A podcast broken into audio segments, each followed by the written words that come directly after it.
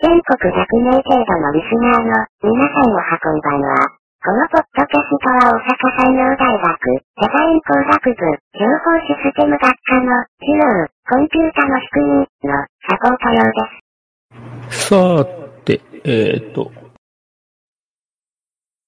ちょっと早いかな。はい、ちょっと早いけど、まあ、ぼちぼちとですね、始めていきましょうかというところで。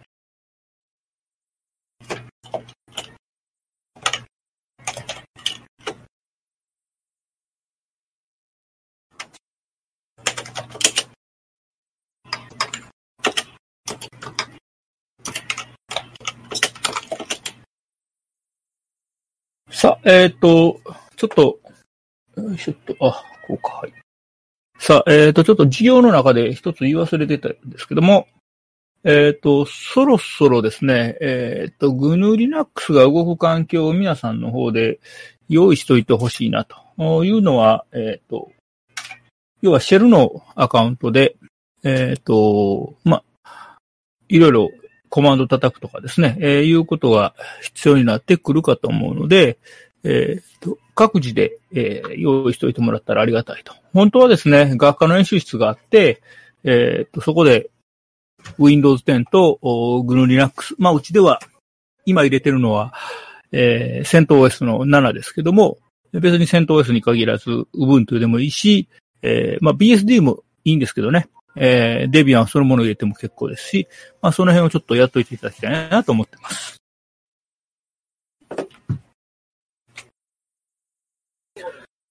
はい。えっ、と、それで、まあ、やり方としてはいろいろあるんですけどね、例えば、えっ、ーラズベリーパイを、うあさっきこれどう今日のボイスと、マイボイス、いや、別段、あの、いつも通りですよ。いつも通り。美声になってる？うーん、まあまあ、美、美、美声 まあ、美声、美声になってるね。よどみはないよ。ノイズは乗ってないね。あ、だからそんな、あー作曲家いたな。うん？あ、それ美勢か。誰や？ビジーか？ビゼ。ああ、そうそう。で、えっ、と、グロリラックスの環境を用意してもらうんですけど、やり方としてはいくつかあって、えっ、と、例えばラズベリーパイを動かしちゃうと、ラズベリーパイに Ubuntu 入れるってですね、まあ割と、えーありがちなやり方が一つですね。それから、まあ、あのー家族と共有でないマシンを使ってるんであれば、ネイティブで動くようにしてしまうというのも一つ手ですよね。えーまあまあまあ、はい。そううんですね。まあ、あと、Windows Service for Linux、う WSL の2ですね、今。を使うというのもあるし、まあ、あと、えー自分で作るのめんどくさいっていう人は、えーレンタルサーバーのシェルアカウント付きみたいなのをね、えー使うと、えークラウドの上に、雲の上に、えっ、と、GNU Linux の環境を置けるので、まあ、それでもいいかなとうんいうふうなところですよね。できるだけネイティブな環境を持っといた方が、まあ、いろいろ遊べるとは思います。うん。よそうやね。いしょ。でもね、やっぱ難しいっちゃ難しいかな。うん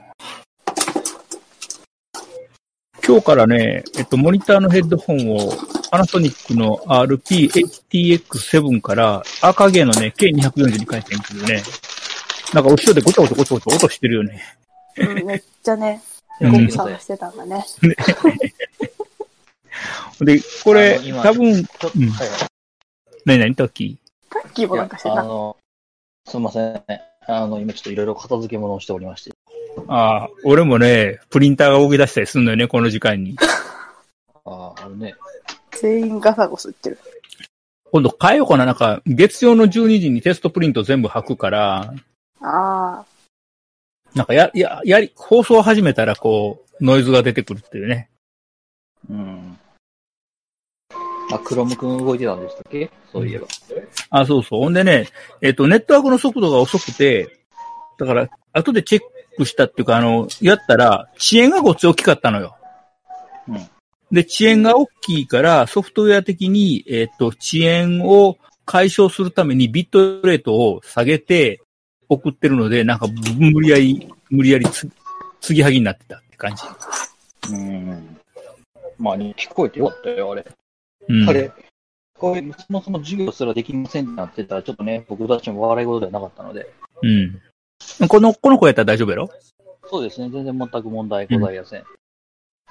なんで、まあ、あの、Linux、グの Linux か、まあ BSD 動く環境ね、あの、まあネイティブは一番楽やけどね、使いやすいし。なので、まあ用意しといてもらうとありがたいかなという。というか、用意しとけよって感じやね。もう、あの、情報の学生やったら持ってて、悪くないよね。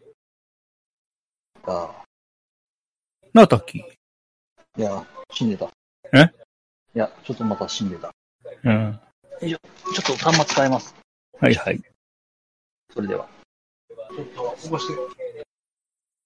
で、えっ、と、まあ別にやり方はいろいろあるので、えっ、と、ラズベリーパイ3000円で買ってきてやるってのもあるし、自分のマシンにネイティブ入れるってあるし、ある Windows Service for Linux かな、えー WSL の2うーで、えっ、と、Windows 上で動かすと。シェル、まあシェルアカウントだけ動けばね、えー、できそうなので、まあ課題なんかもね、えっ、と、まあ Windows でできなくはないっていうか、あのー無理くり Windows でやってた学生も、まあ、後ろ卒検生にいるようですが、まあ、しんどい。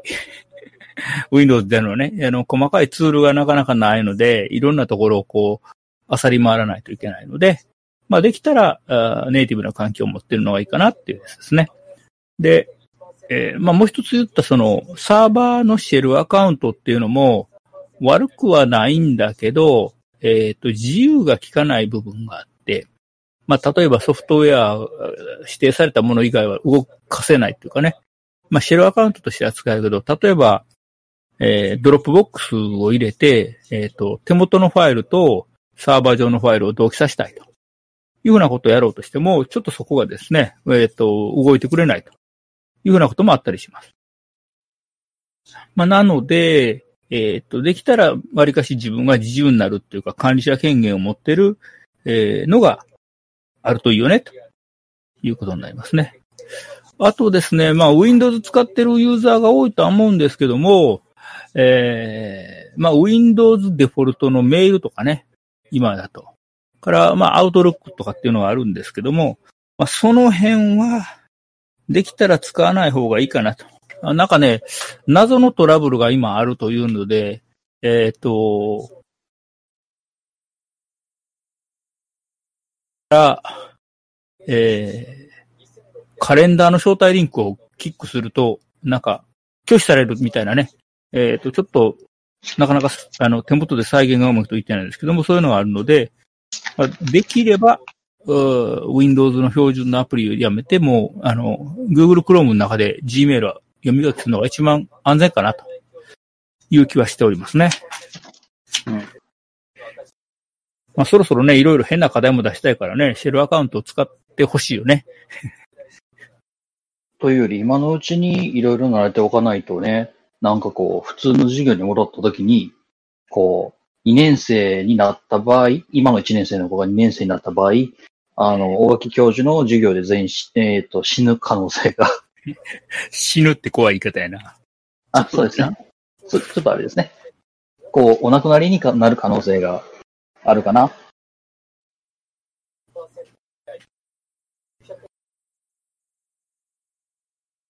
財務省は今後の見通しについて、記載宣言が5月の拡大が影響していると考えられ、うん。失礼失礼。ちょっとね、いろいろ、裏で動いてるもんがあってね。授業中もなんか変に裏で動いてて。よいしょっと。はい。これで、OK ですね。で、そうそう。あのーシグネチャーと一緒やね。あのーもうギリギリになってから慌てて、シグネチャー何とかね、どうすんのって言い出して、慌ててたんで、早め早めにやっといてもらうとね、うん。就職まあ、活動もな未だ。そうですね。まあ、シグニチャーもあれですし、未だにその、えー、まあサブジェクトのところもそうですし、うん、そうやね。サブジェクト間違えてくる学生いたね、まだ。あれは、何なんだろうね。うーん。あのね、サブジェクトって俺は必ず書くけど、えっと、漢字二文字でさ、それを言う人がおるやん、サブジェクトのことを。まあまあそうですね。うん。で、あの、日本語設定にしてると、サブジェクトじゃなくて漢字であれが出るんかな？なのでえ？サブジェクトの欄がないの。いや、だから、えっとね、えっと、Google、いや、Gmail か。Gmail を Web 版で使うときはいいねんけど、例えば Thunderbird とか、えー、まあそんなメールとか Outlook ってあるじゃん。うんで、そいつを、まあ、Windows がデフォルトで日本語になってるから、日本語で全部起動するから、メッセージとかメニューとか全部日本語で出るじゃん。うん。そしたらサブジェクトって出ないんだよ、あれが。漢字2文字で出るんだよ、あそこが。ほんで、サブジェクトにこれを指定しろって書いてあるから、レポート課題として。それはサブジェクトっていう欄はないと。っていう可能性はあるよね。うん。なんか、トンチみたいな話になってますけど、うん。確かにサブジェクトとは書いていないな、その場合。うん。書いてないやろ。書いてないね。書いてないけど、書いてないけど、ググればまずサブジェ、サブジェクトでググれば一体何が出てくるのかというところではあるけど。うん、そうやね。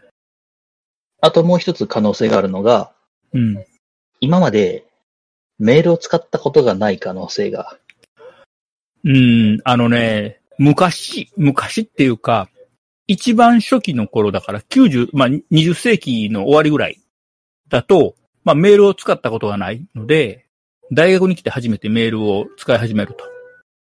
で、えーと、その後21世紀入ってくると、キャリアメールを使ってて、えーいわゆるインターネットのメールは使ったことがないという学生が入ってくるので、えー一行はやたら長いのよね。うんザーっと書いて、要するに、あの、彼らにとっては画面の中で折り返しされてるから、途中で開業するとかっていう発想はないから、クソ長いのが出てくるわけね。まあ読みにくいね。うん。で、今最近の学生になると、えっ、と、LINE とかメッセンジャー系のアプリケーション使ってるから、またこれメールを使ったことないのになってくるんだよね。うん。ということで、ちょっとね、いろいろめんどくさいなと。そうですね。まあ、あのチャット形式には、題名もなければ、サブジェクトもなければ、あ、な、あれやな。あ、今ちょっと、あの、よからぬことを僕は口走ってしまったかもしれないけれども、うん。あ、宛先もなければさ、うん。うん。まあ、to も from もなければさ、サブジェクトもないわけですよ。あ、今ね、えっ、と、Gmail を、えっ、と、メインのアカウントは英語設定やねんけど、えっ、と、念のために、大学の、私もゲイのアカウントを持ってんのよね、二つ、なぜか。うん。で、ゲイのアカウントは、えっ、と、学生に見せるために、えー、日本語にしてあるのよ、デフォルトの文字を。はいはい。そうするとやっぱね、サブジェクトって出へんね。はああ、だから、あの、サブジェクトっていう欄がないんやな、これ。学生にとったら。あ。うーん。う、うーん。うん、うん。うーん。まあ、いや、まあ、あの、理解はした。今理解した。そうか、そういうことだったのかな。そういうことだったと願いたいね。うん、そういうことやな。ああと今あるのがまたあれやね。あの、3回生の方の ML に投げてきてんのがおるね。ほんあ、でも、えああ、そうやね。これは3回生の方の ML に投げてるね。明らかに。ー、好意的にかな？いや、えー、これは多分間違えてんねやろね。何回も言ってんねんけどね。いや、でも、まあ、時折間違えることはあるでしょうよ。いやだから間違ってな投げてますし。でもそこはあれじゃん、ほら。えっと、あれ置いといてくれたらええやんか。ちゃんと、あの、コンタクトのリストに入れといてね。あはうん、事業名を入れて、メールアドレス設定してたら間違えへんはずだよ。うん。まあ、多分、あの、い、まあ、いつもの通りというか、毎度の通り、あどっかしらの、どこぞの大学教授のホームページ、ホームページから、えー、パチってきたと。うん。あ、今日ね、ソフトバンククリエイティブ、SB クリエイティブ学校採用、企業採用向け商品カタログってのを送ってくってんけどな。もう10年ぐらい前に辞めた教授宛てのも入ってて笑ってしまってんけどね。それは、なぜ、多分向こうからリストさ、消してないやろな。あの、もうすでに辞めた先生6人分も入ってた。その割に新しい先生宛てのはないね。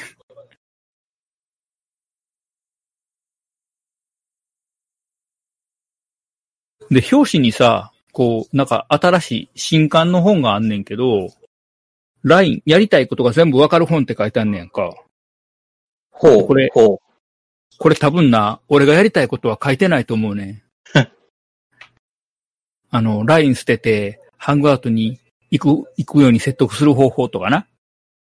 あ、それ欲しいね。俺も欲しいよ、うん今。今めっちゃ困ってるもの。あの、うん研究室に僕、携帯忘れるじゃないですか。うん。まあ携帯忘れてると現在ね。うんで、LINE でしかやり取りをしなかった人だったり、まあ家族とも LINE でね、連絡取り合ってたわけですよ。うん。で、LINE のアカウントって、こう、端末同士で行き来することって難しいっていうかできないのよね。基本そうやな。うん。こう、例えばさ、アカウントの引き継ぎってなっちゃうわけですよね。こう別の端末で使おうとしたら。で、その点、ハングアウトっていうのは、まあ、Gmail、まあ、Google アカウントさえあれば、まあ、行ったり来たりすることもできるし、他の端末でも触れると。うん。で、まあ、あ、なんか今引っかかった設定をタップして、ネットワークを選択してください。なんかね、ネットワークから切れよった自分ではあ。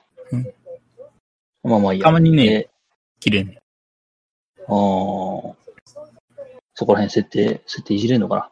まあ、そういう感じで、あの、LINE、本、本アカウントを持っている端末をどっかに置き忘れたと。で、まあ、いろんな端末を使ってる身としては別の端末でログインすればいいよねってなるんやけど、LINE はそれができないのよ。そうやね。めっちゃ不便だよな、あれ。そう面倒。これはね、あの、LINE しか使ってなかったりだとかね、端末を複数、複数持ってなかった、持ってない場合、多分、あの、ストレスにはならないというか、そまあ、それが当たり前になってるからね。うん。ただやっぱりこう、あの、やっぱ増えちゃうんですよ。あの、いてたら。うん。この、この学科にいてたら端末が増えるんですよね。増えるわね、普通ね。まあ、普通かどうかわからんけどさ、増えていくとですねて、、4人で女子会したら端末10台は出てくるからね。まあ、出てくるやろ。うん俺も入ってるけど女子会やで。多分、その、ど、どこぞの教授の持ってる端末が多分一番多いだろうな、とい。いうやいやいや、女子4人で10代やから。あ、女子4人で10代か。うんあ、でもまあまあ、持ってる人は持ってるやろ。いや、だってそもそもさ、スマートフォンとさ、パソコンとさ、iPad とさ、ってなってきたら、あ、まあ、ちゃちゃごめん。今のあ女子4人で10代は、携帯電話端末だけやで。タブレットも PC も除くやで。あーまあ、持つ人は持ってるやろ。うん。え、あの、ウォークマンは、あの、端末に入ります？か携帯端末に入りますか？えっと、少なくとも入ってるかどうかは別として、SIM が入れれるもの。ああ、はいはい。SIM が入れれる、あの、SIM なしで Wi-Fi 運用してるってものを、SIM を入れたら通信できる端末が10代。うん。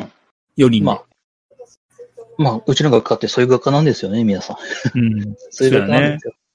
でね、なってくると、すごいこう、LINE の不便さっていうものがね、ちょっと、あ浮き彫りになっちゃうなっていうことはあります。あの、便利なのよ、LINE 自体は。そう。便利。あの、やっぱり使ってる人が多いって、これは一つの、やっぱり一番でかい、あれじゃない、コミュニケーションツールとしては、やっぱり一番でかいメリットじゃない？まあ、それ以外に何かしらあるかって言われたら俺は困るわけだけど。ああ、なるほどね。ううん。まあ、日本では多いけどね。そう。日本と韓国かな？香港？うん、韓国やな。だって、あれ、サーバーが K の国にあって、K の国では、えっ、と、通信の秘密を守る必要がないから、そのまま C の国に流れていくっていうネタがあるからね。うん。まあ、だから、国会、そう、あの、国会議事堂によく行かれる方々が LINE を使ってやり取りしてると全部筒抜けよねっていうネタがあったりする。そうそう。うん。あとね、まあなぜかアプリケーションで、Android とか iPhone の、1台でしか使えないアあのアプリがあんのよ。うん。例えば、スターバックスとか、えー、東急ハンズとか、マクドナルド、モスバーガーとかは、複数端末で使えるのよね。はいはい。ところが、例えば、上信とか、山田電機とか、えー、あとどこやったかな。えっ、と、何個かのそういう、あの、外食とか、大手チェーン店、あ、えっ、と、最近なく、良くなったけど、昔の、えー、カインズホーム、あ、カインズホーム今もやな。なんやけど、アプリケーションインストールして立ち上げたら、新規登録か引き継ぎかってしか出えへんねまあ LINE もそうだね。ん。うん。ということは、花から2台以上で使うっていう前提じゃないから、その瞬間にアプリケーション消すの。うん。不便。不便。まあそこら辺不便っちゃ不便やな。うん。あの、なんで複数台で使えなくするかの理由がわかんない。まあ、なあ、まあ、複数台端末で使えるというか、使えなくする理由ってなってくると、また、ちょっとややこしい話になってくるよね。うん例えば、あのーこれはデザインの問題だけど、例えばスターバックスのアプリケーションがありますよと。で、スターバックスのアプリケーションで、あの、アカウント作りますよと。で、それに対してスタバカードを紐付けます。クレジットカードを紐付けます。で、そうすると、例えば、えっ、と、カード持ってなくても画面上にバーコード表示させて、スタバでフラペチーノ買えますよと。いうことになるわけやな。うん。だけどこれは複数の端末でログインできるから、どれか一台持って行って、バーコード見せれば、フラペチーノ買えるわけだよね。まあそうですね。で、今までスターバックスのおやつで攻撃は受けてるんやけど、アカウントを流出したとか不正利用されたっていうのも大々的にはないと。うんだから、要するにその、決済ができるところまであるわけやんな。うん。ところが、ある意味言ったら、その上信とか、えー山田電機とかっていうのは単なるポイントカードレベルなのね。まあ、山田電機は、えー保証書まで入るんかなデジ、電子保証書みたいなのが入るけど、決済はないわけやな。ポイントカードやねんな、あくまで。うん。まあ、責任問題というか、そこら辺がね、ちょっと。なのに、なんで1台の端末でしか使わせてくれないのっていうね。不思議だね。うん。まあ、そのアプリケーションを運営、運用するのにも、まあ、金がかかるわけで。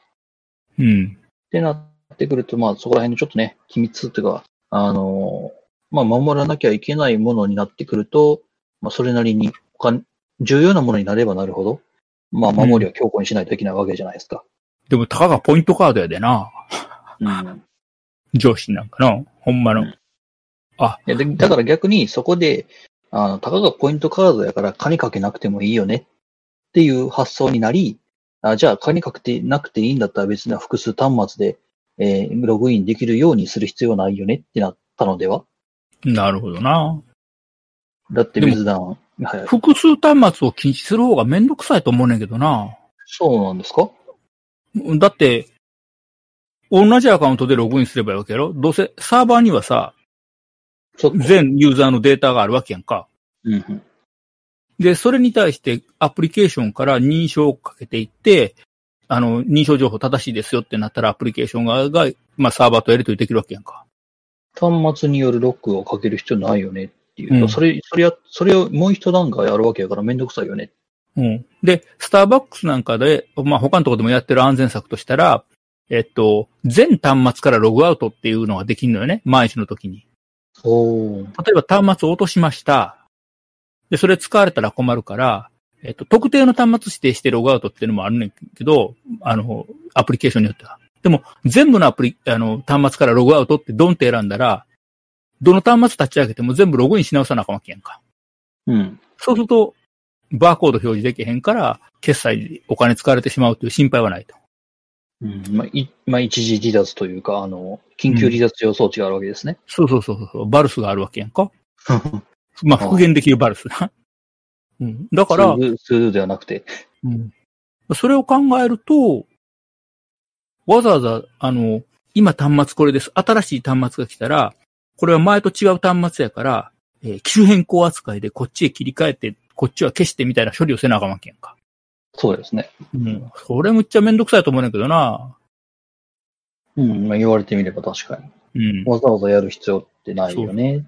しかも、その、銀行口座とくっついてるとかね。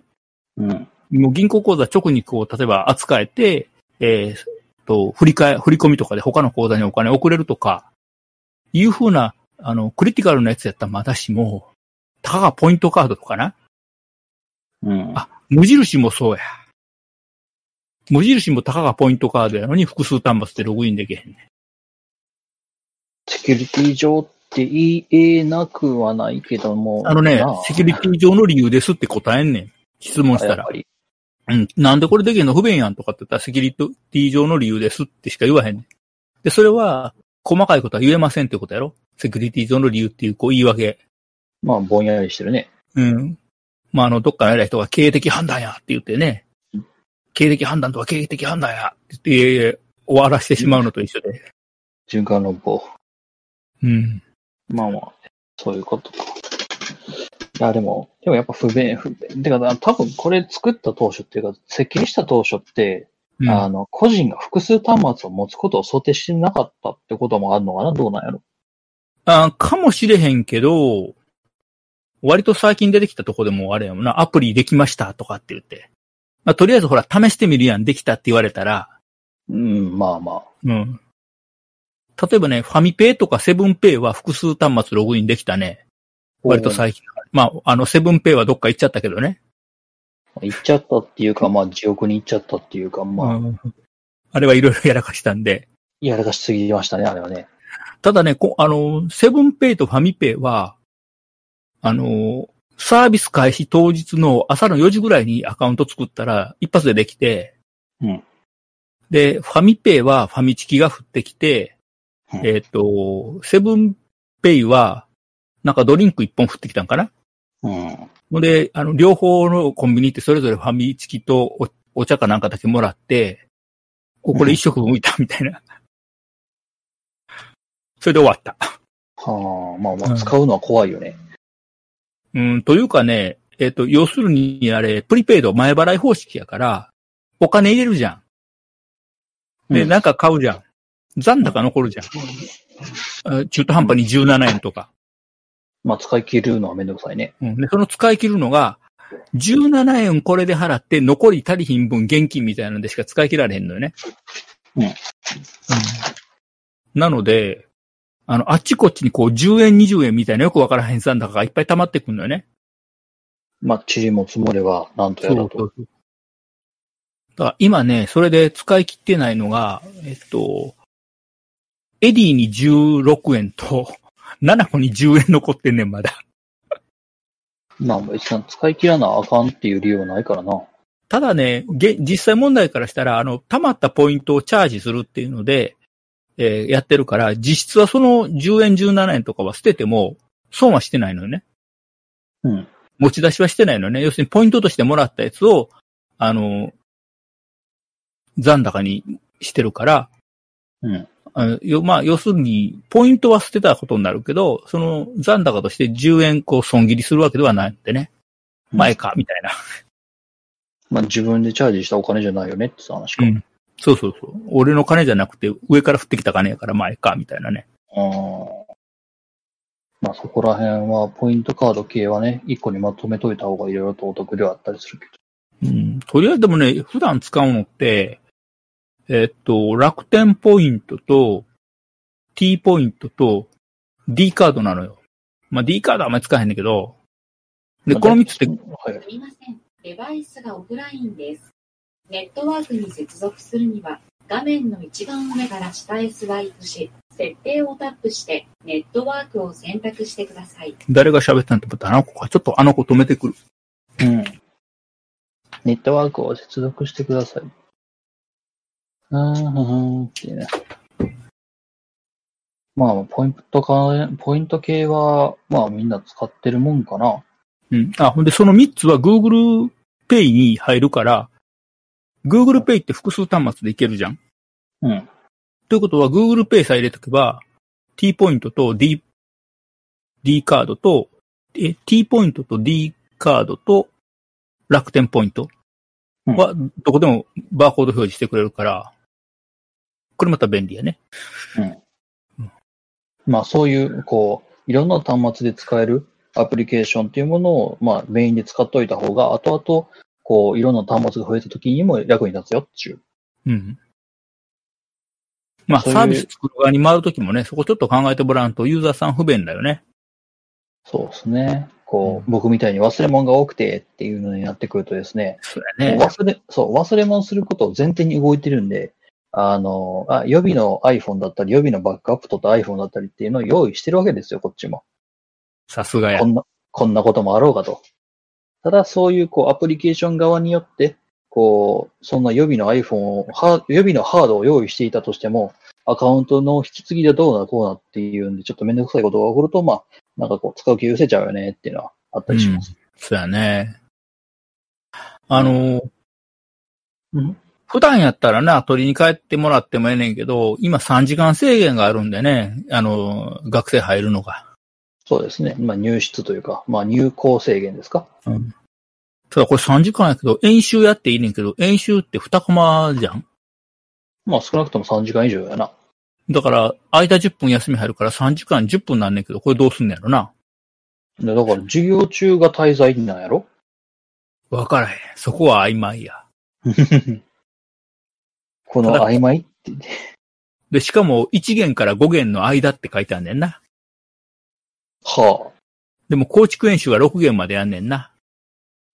あ。ん ?1、2、え、4、4、5、4、5、6か。うん。4、5、6を10日間やって、2×15 と同じだけ時間やりますよって言ってんねまあ、ぶっちゃけた話、木に詰め込む方が覚えやすかったりするんで、それはそれでいいかなというふうに思っていたりはする。ん。で、これ、これについては、えっと、4、5、6弦かける10でやりますっていうので、学長からハンコもらってるから、お、押しよった。ん？が、反抗しよった？学ハン習。コしてで、学長。おーしぶ、しぶりそうやのに。うん、いやーまあ、いろいろあって、あの、ああの、こんなとこで言えない、いろいろあって。あ、渋ったんや。渋っいや、たんかいや、渋ったんじゃないよ。渋ってのはよ。うん。それはちょっとまあまあ、あの、空気以外を返さない状態でしか言えないような話がいろいろあるのでね。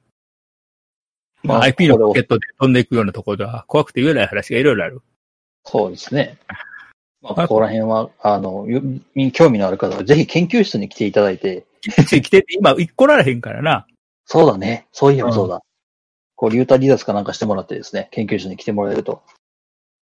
幽体離脱な。まあ、ワンチャンそんぐらいしかないよね、程度だけど。幽体離脱。はあ、遊ぶね。遊ぶね。あ、そろそろこれで、あの、レポート課題をね、あはい。課題ですか？こう、うん、やっぱりグノリナックス使わ、使った方が楽なような課題もそろそろ出していかんとな、というね。うん。うん、というかね、あの、Windows でしかできない、いや、Windows でもできるっていう前提で課題を出すと、もうそろそろね、ネタがないのよね。うん。というか、あの、普段は、なんていうかな、えっと、演習室で。できるっていう。ん。ネットワークに接続するには、なんかちょっと、あの子調子悪いな。そろそろ、時代、世代交代ですか？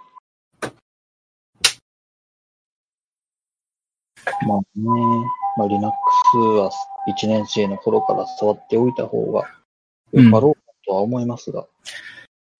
前も言ったかな、その、まあ、うち演習室でこう Linux 動くようにしてあるんだけど、えっと、Linux 使え使えって言われるけど、先生方が使わないじゃないかっていう意見がこう出てくるのよね。まあ実際問題使うことはあまりないよね。うん。で、何ですかって言うから、いやいや先生方は使わないんじゃなくて使えないんだみたいなこうボソッと言っちゃったりね。聞かなかったことにしたかったかな、今の。いや、でもね、まあ、その、あの、だいぶほら、今日ソフトバンクからメールが届くような、ふ引退したのに届くような古い先生方がこう、まあ、抜けていくわけじゃん、上から。うん。まあ、たまに、たまにその若い人が途中で抜けることはあるのよね。あの、別の席に入るってやつでね。はいはいはい。あの、鬼の席っていうやつな。うんうん、なるほど。あれで抜けたりもしはったのが過去にもあったけど、まあそうやってまあ上から抜けていって、こう新しい人が入ってきたら、結構まあその Linux 使ってる人もおるから、うん。だいぶうん使うようになったね。うん。まあ、あの、まあ、学校の方で使うってなってくると、まあ、でもまあ、未だ、未だ少数派とは言えな、言えるのではないかしらとは思ったりするけど。うん。あの、例えば、えっと、うちの学会があるじゃん。はいはい。で今年はちょっとどうなるか、あの、まあ、えっと、見学会については前期もやらないってことになったんだけど、えっと、コンテストがあってね。うん例えば。うんで、例えば、写真とイラストのコンテストがあって、まあ、写真は写真撮って出すと。で、イラストはイラスト描いて出すっていうのがあって、それと、えっと、文学コンテストっていうのはね。はい。でこれは文学じゃなくて、文を書くから文学コンテストで、なんかショートエッセイとか、あーなんかそういうのをいろいろ書いてもらうのよね。うんでその時に、えっ、と、テンプレートがいるよねって話をして、私が、えっ、と、企画に担当してる時かな。でその時に、えっ、と、ワードのファイルを出すと、テンプレートね。はいはい。っていう話をしてて、いや、手譜のスタイルシートもいるんちゃいますのって言ったら、手譜使う？とかって言われて、機械科の先生に。いや、情報ですから普通使いますよ、とか言ってね。まあまあ、使うやつもいるだろうん。なので、えっ、と、ちょっとね、あの、うちも、もうちょっとテフテフテフテフって言わなあかんなと思ってね。う。手風もね、使えるようになった方が良きよと1年生がいてる場で言うのもなんだが。いや、でもね、今のうちからね、使ってたら、ええかもしれへん。まあ、手風、手風の前にまずマークアップというところで HTML から頑張ってくださいと僕は思うんだが。うん、ただな、今 HM、HTML を素で書くということが必要かっていう。いや、そこはやっぱ趣味でしょ。趣味でしょ。あ趣味はわかるわ。趣味でもありますし、やっぱ、あの、僕自身タンブラー使ってるじゃない。うん。で、タンブラー書くときって HTML というか、まあまあそういうマークアップ使うわけですよ。っていうんで、あまあ、ブログ系、速度は書けるけどな。だからその、まあ、ブログ系をやるとかそういうコンテンツをやっていきたいっていうんであれば、まあ一個持っといてもいいかなっていうふうには思う。うん。っていうんで、まず、まず、はいはい。えっと、まあ、HTML は、あの、し知っといた方がいいとか、まあ、知らんとあかんと。まあ、だからまあ、あの、多少は書けた方がいいのよね。そうですね。ただ、あの、でっかいのを全部一から、えー、すでに自分で書くかって言ったらそこはいらんやろと。うん、まあまあまあ。要するに、えっ、と、コンテンツをやるっていうんであれば、もう、今だったらコンテンツマネーズ、よくわかりません。お前何に反応したい？よう喋るね。のさ、今日はよう喋るな。で、要は、えっ、と、今やと全部自分で書く必要ないわけじゃん。まあまあ、まあ、フォーマットというか、で便利な道具がいっぱいあるわけですから。例えばワードプレスなんかにポンと掘り込むと、良きに計らってくれるわけじゃん。うん。うんもうね、ワードプレスとかムーバブルタイプみたいなコンテンツマネジメントシステムが、えー古いという形になってきたわけやね。うん。で、えっと、昔はスタティックな ページを作ってたと。まあそうですね。それに対しまああまり動て、きがない。うんうん、ワードプレスとか、えームーバブルタイプは、ユーザーがアクセスしてきたときにダイナミックにページを生成して返しますよ、とうん。いうことをやってるわけね。で、これで二つ問題が起こって、一つは、ユーザーがアクセスするたびに、あの、ものを作るので、サーバーの負荷が上がりますよ。まあまあそうでしょう。それと、毎回生成するので、途中でキャッシュができないと。はあ。なので、トラフィック、あの、全ト全えーと、ネットワーク全体のトラフィックが増えてしまってっていう問題が起こるんだよな。うん。で、それで今もっと、えーできてきたのは、えー例えばマークダウンとかで、えっ、と、コンテンツを書いておきますよと。うん。で新しいコンテンツを入れたら、それをベースに全部書き直しますよと。新しく。はいはい。で、ユーザーがアクセスしてきたときは、スタティックなページを全部返しますと。いう形になってきたのよね。へえ。だからそっちの方が新しくなってきたと。いうことやね。はあ。ってことはあれか。あの、僕が言ったこう、HTML をゴリゴリ書くっていうのはもう2世代前になるのか、じゃえそうやね。あ。うん。だから、世代前がもう、もう良き、なんかこういろいろ書いてたら良きに計らってくれるっていうのがもう1世代前になってきたんか。ただ、はあその時に、えっと、何か表示がおかしいとかいうことが起こった時に、あ、ここの部分の、ええまあ、なんていうのかな、その生成の仕方おかしいよね、ということが分かれば、まあそこは直せるわけだよね、自分で。うん、まあ、まあそうだね。どっかおかしいところはあるよねっていうのは分かっておかないといけないので、まあそこら辺、うん。知るということでは、うん、まあまあ、HTML を知っておくというのは、まあコンテンツを作るときに一個あるのは良いか。うん。うん、っていうね、感じで、まあ、僕は手風より前に、まず HTML をまず皆さん学んでくださいというか、うん。あの、マークアップっていう概念は知っとかんとあかんよね。うん、知っといた方がいいし、まあ絶対使うよ。だって手筆で、あの、書くんだもの。まず、うん。卒論。なんで、少なくともあなた方がもし、あの、1年、2年、3年後、もしくは4年後、えー、卒業いや研4年後究をしましたは、。4年後はもう卒業してるやろ。いや、わからんよ。4年後、4年後、5年後、6年後いてるかもしれんやん。ああ、いてるかもしれへんのか。そうやな。可能性はあるやろ？っていうんうんで、まあ、あの、もう、でも少なくとも、この学校を卒業するという、普通に卒業するというので、必ず通る道ではあります。うん。そうやね。まあ、吉ンはその、卒業研究に、あ卒業研究ではなくて、こう、私は小説を書いたんです。で、その小説で卒業させてくださいとか、そういう話でない限りね、うん。そういう小説家いましたから。すごいよな、あの人。卒誰業するのに、あの、卒研の研究で、研究のやって、それをね、出すんじゃなくてね、自分の書いた自作の小説をね、うん。あの、教授に提出して卒業した人がいてるっていう。へえ。まあ、某、某、某ホライズン的な、はあのすごい、あの、辞書みたいなね、ライトノベルを書く方なんですけれども。あ。へえ。まあまあ、その噂っていうか、まあ実際のところ本当なのかどうかわからんけどね。えっ、と、今ちょっと、 Slack の方にはリリンク投げたけど、えっ、と、メホリさんね、 Lifehacking.jp で有名なメホリさんが、えっと、 WordPress から、これ Hugo っていうのかな？えっと、HUGO、えーヘンリー、ウルトラ、ゴルフ、オスカー、 Hugo っていうのかな？これにまあ移行しますよっていう話で、要するに静的サイトジェネレーターっていうねんってな。要するに、えっと、コンテンツを入れて、貼ってやると、えー、なんだかな。コンテンツを書いといて入れると、それを、えっ、と、静的なサイトを作ってくれて、ユーザーがアクセスしてきたときは、静的な、えーものを返すから、まあ、サーバーの負荷っていうのは上がりませんよっていう。で、かつ相互のクロスリンクとかも全部や、良きに計らってくれるから、えーうまいこと動くっていうやつやね。うーん。うん。なんで、まあ、こういうのが今、えー主流になりつつあるんやろね、ということでう。ん。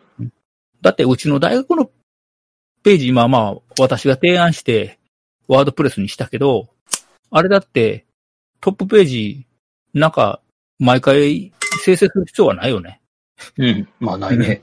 うん。うんなので、えっ、はあと、今度やるときは、まあ、ヒューゴか、なんかそういう性的なジェネレーター、まあ、時代的にね、うん。えっ、と、ただ、どこが、あのーあれだ、シェアを取るかっていうところやね。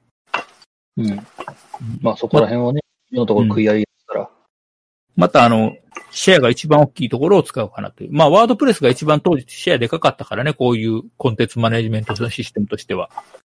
まあまあ、そりゃ、まあ当時というか、その昔の話になってしまうけど。そうまあこれ、あ、これ読んでて思ったのは、皆さんクイッタと GitHub のアカウントは持っときましょうねぐらいかな。ああ、そうやね。うん。まあ、あの、GitHub とクイッタわからないよ、知らないよっていう人は、まあ、一回ググってもらってですね。うん。アカウント一個持っといた方が、これはいいかなっていう風なサービスですので。まあ、あ一年のうちからそういうのを使って慣れといた方が楽やね。いろいろと。特にクイッタは持っといた方がいいんじゃないかな。ああ。まあまあ、あの、サポートトークの方に、あの、しご質問を投げてくださるっていうのも一個あるんやけど、クイッタの方に聞くっていうのも一個、一つの手段として、いるんじゃないかな。ああ、でもね、よくあるのが、私のレポート課題をそのままね、あんな、あっちやこっちやにこう質問書く人がおるのよね。あ、それですね、皆さん、あの、バレてますっていうか、み、み、大体アンドリュー検索してますので、大体、あの、ガセネタが流れることが多いです、気がする。あの、ヤフー知恵袋みたいなね。そうそうそヤフー知恵袋とかなんか書いててね。あと2チャンネルに昔書いてたやついたね。う。まあこんな感じでね、あの、バレてますんで。はい。あれ、面白いのはね、ヤフー知恵袋に書くと、ああの、それって、授業のレポートだろ？自分でやりなみたいなツッコミが入るのよね。多分、あの、俺らの卒業生が多分いてるんだろうな。いや、違う。そうでもないかもしれん。まあ外部の人かもしれへんけど、要は、あの、もう、明らかにこう、なんかやりたくて困ってるっていうのではなくて、なんか、レポートが出て分からへんから投げたっていう風な雰囲気が出るんやろね。あで、バレると。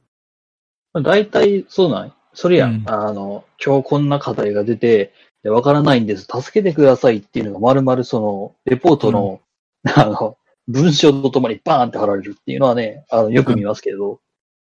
それはね、あとね、うん。あと2チャンネルに書いたときは、親切な人が、誠しやかな嘘を書いてくれるのよね。さすが、さすがにちゃんや。うんまあ、ごちゃんが今。うん。で、その、あの、誠しやかに書いてある嘘を、レポートに書いてくるやつがおるのよね。何年間か。いやーいやいやいっていう。例えば、えー昔ね、学生実験やってた時にユニックス系の OS の話をしてて、コマンドが短いと。はいはい。コマンド名が短いのはなぜかっていうね。要するに分かりにくいじゃん。うん。あの、使ってる人は、要要するにこれ非可逆の圧縮だから CP とか MV とか LN とかってこう書いたときに、元々の単語がこれでこう縮めてあるからこういうコマンド名っていうのはわかるけど、うんコマンド名から元何の単語やったかっていうのは、まあ、マニュアルを読めばわかるんだけど、めんどくさいや。でもなんで短いのって言って書いたら、あの、2チャンネルでね、コストパフォーマンスが良くなるとかっていう嘘を書いてあるんだけど、コストパフォーマンス良くなるって書いてある連レポートに学生みんな。コストってなんだい？コストいやー、ラッドコストパフォーマンスやねんっていうね。なんやろな、こう、時短になるので、こう、私たちの開発のコストというか、時間的コスト、開発的生産性が上がるよね、的な、そういうこと？いや、あとね、なんかね、誠しやかにいろいろ書いてくれてたわ。ちょっともう忘れちゃったけど。楽しいよ、あれ。まあねああまあ、こんな感じでですね、あのー問題をね、そのままグーグルとね、あの、大体こういうね、えーありがたい先人方、もうね、あの、やることみんな一緒なんですよ。やることみんな一緒なんで、あの、一体ね、この、この教授がですよ、一体何年在籍してて、何年同じような課題出してると思ってらっしゃいますかっていう。あでも時計変わる、変わるけどね。あ、時々変わるっていうかね、あの、時代がもう変わっちゃって、その課題が意味なさなくなっちゃうっていうのはあるよね。うん。っていう、うでもまあ大体その根っこの部分だったり、あの、変わらない単ものっていうのもあったりするわけですよね。技術的な話で言うと。そうやね。だからうん、あの、変わる部分と変わらなく出し続けれる部分とあるよね。うん。っていうんで、その変わらない部分っていうのが、まあ皆さんもう検索しまくってですね、えーお答えをいただいてるわけです。もうだいぶ前に。ってなってくるとね、まあ大体似たようなね、回答が出てくるわけですよね。楽しいよね、あれね。楽しいのはアンドルだけだと思うな、あれな。いや学生は苦労してるって。うん、まあ、苦労、苦労するのも課題だから、そこは。なんとも言えんな。考えてみそ？あの、他の、他の大学生見てみそ？まあ確かに、こう、楽にできる課題もあるけど、頭抱えながら宿泊やって課題みんなやってるよね？っていう。っうん。うん。ていうんでね、まあまあ、課題って基本的に宿泊しながらやるもんだよっていうのは、えーあったりはします。っていうんで、まあ別にいいんじゃないかな。うん。いや、特にさ、こう、某、某、某不大的なうんところの知り合いとかさ、行ってみるとさ、あの、毎日連日連日頭抱えてるわけですよね、課題で。ああ。それを考えるとね、うちの学校の課題ってぬるいよなっていうふうには思ったりはしあ、ます。そう。じゃあもうちょっと辛めにしよっか。やめて やめていや、別にな、あの、すべてがすべてぬるいって言ってるわけじゃないですよ。うん。うん。ただまあ、ググっただけで終わるような課題ってなんかまあ、あんまり、こう、やった感じはしないよな、とはいうふうには思ったりするけど。なるほどね。ね、そこら辺はね、ここの教授の課題をググっただけで終わりませんから。まあ、ググっただけで終わらない課題が多いか。そうやね。うん。もう何重にも罠がね、仕掛けられてるんで。いや、そんないっぱいトラップはかけてないで。はぁはぁ忘れやんぞ、俺は。何？暗号、暗号2、30に書かれた、あの、かけられた暗号を解いた後、その暗号を解いたら、今日の課題はありませんって書いてあった。あの、俺絶対忘れやんからな。そんなのあったね。だって、それつまり、あどれだけ時間かけてその暗号を解いたとしても、点数にはならないってことですよね、あれ。あ、またすごいのがさ、それを、こう、先輩に聞いたら、先輩が、それはな、自己紹介をかけっていうことやっていうな、嘘を教えてな、なんか、あの、何十人か自己紹介を AA 書いてくるっていうのがあったね、それ。誰やろな。誰やろ、それ自己紹介やって教えた？嘘を教えたやつ誰やろ誰やろうな。わからんな。少なくとも自己紹介をかけっていう、あの、暗号化された文章を流した覚えはないからな。だ過去のレ誰題は全部ね、ファイル残ってるからね。わからんな。誰やろだから不思議なのが、う。はいはい。もうはっきり言っちゃうけど、まあ、昔、例えば、試験をやってる時代があってね、試験実際私やってる時あって、例えば試験問題って、えっと、正式の試験と、それから、まあ、正規の試験の時に、いろんな、その、例えば電車が止まったとか、えー病気になったとかで受けれない人用に追試をやるわけやね。はいはい。で、昔は、えっと、卒業がかかってて、えー卒業研究は通ってるけど、あと10単位以内の足りないんやったら、えっと、再試っていうのを受けれてんけど、これ全部同じ問題にしてたんよ。は別の問題でもええねん。あの、本ちゃん用、追試用、再試用って分けてもいいけど、もうめんどくさいから全部共通ってしてたわけね。うん。で、例えば、追試を受ける学生は、えー本ちゃんの試験を受けてないから、まあ置いとくけど、例えば本ちゃんの試験を受けました。20点ぐらいしか取れませんでした。うんで、えーまあ卒業かかってるから最小受けに来ると。うん。同じ問題やねあ、ぬるいやん。ぬるいっていうか、まあ、あの、かもやないですか。ん。うん。でもな、20点ぐらいしか取れへんねん、やっぱり。おー。おー。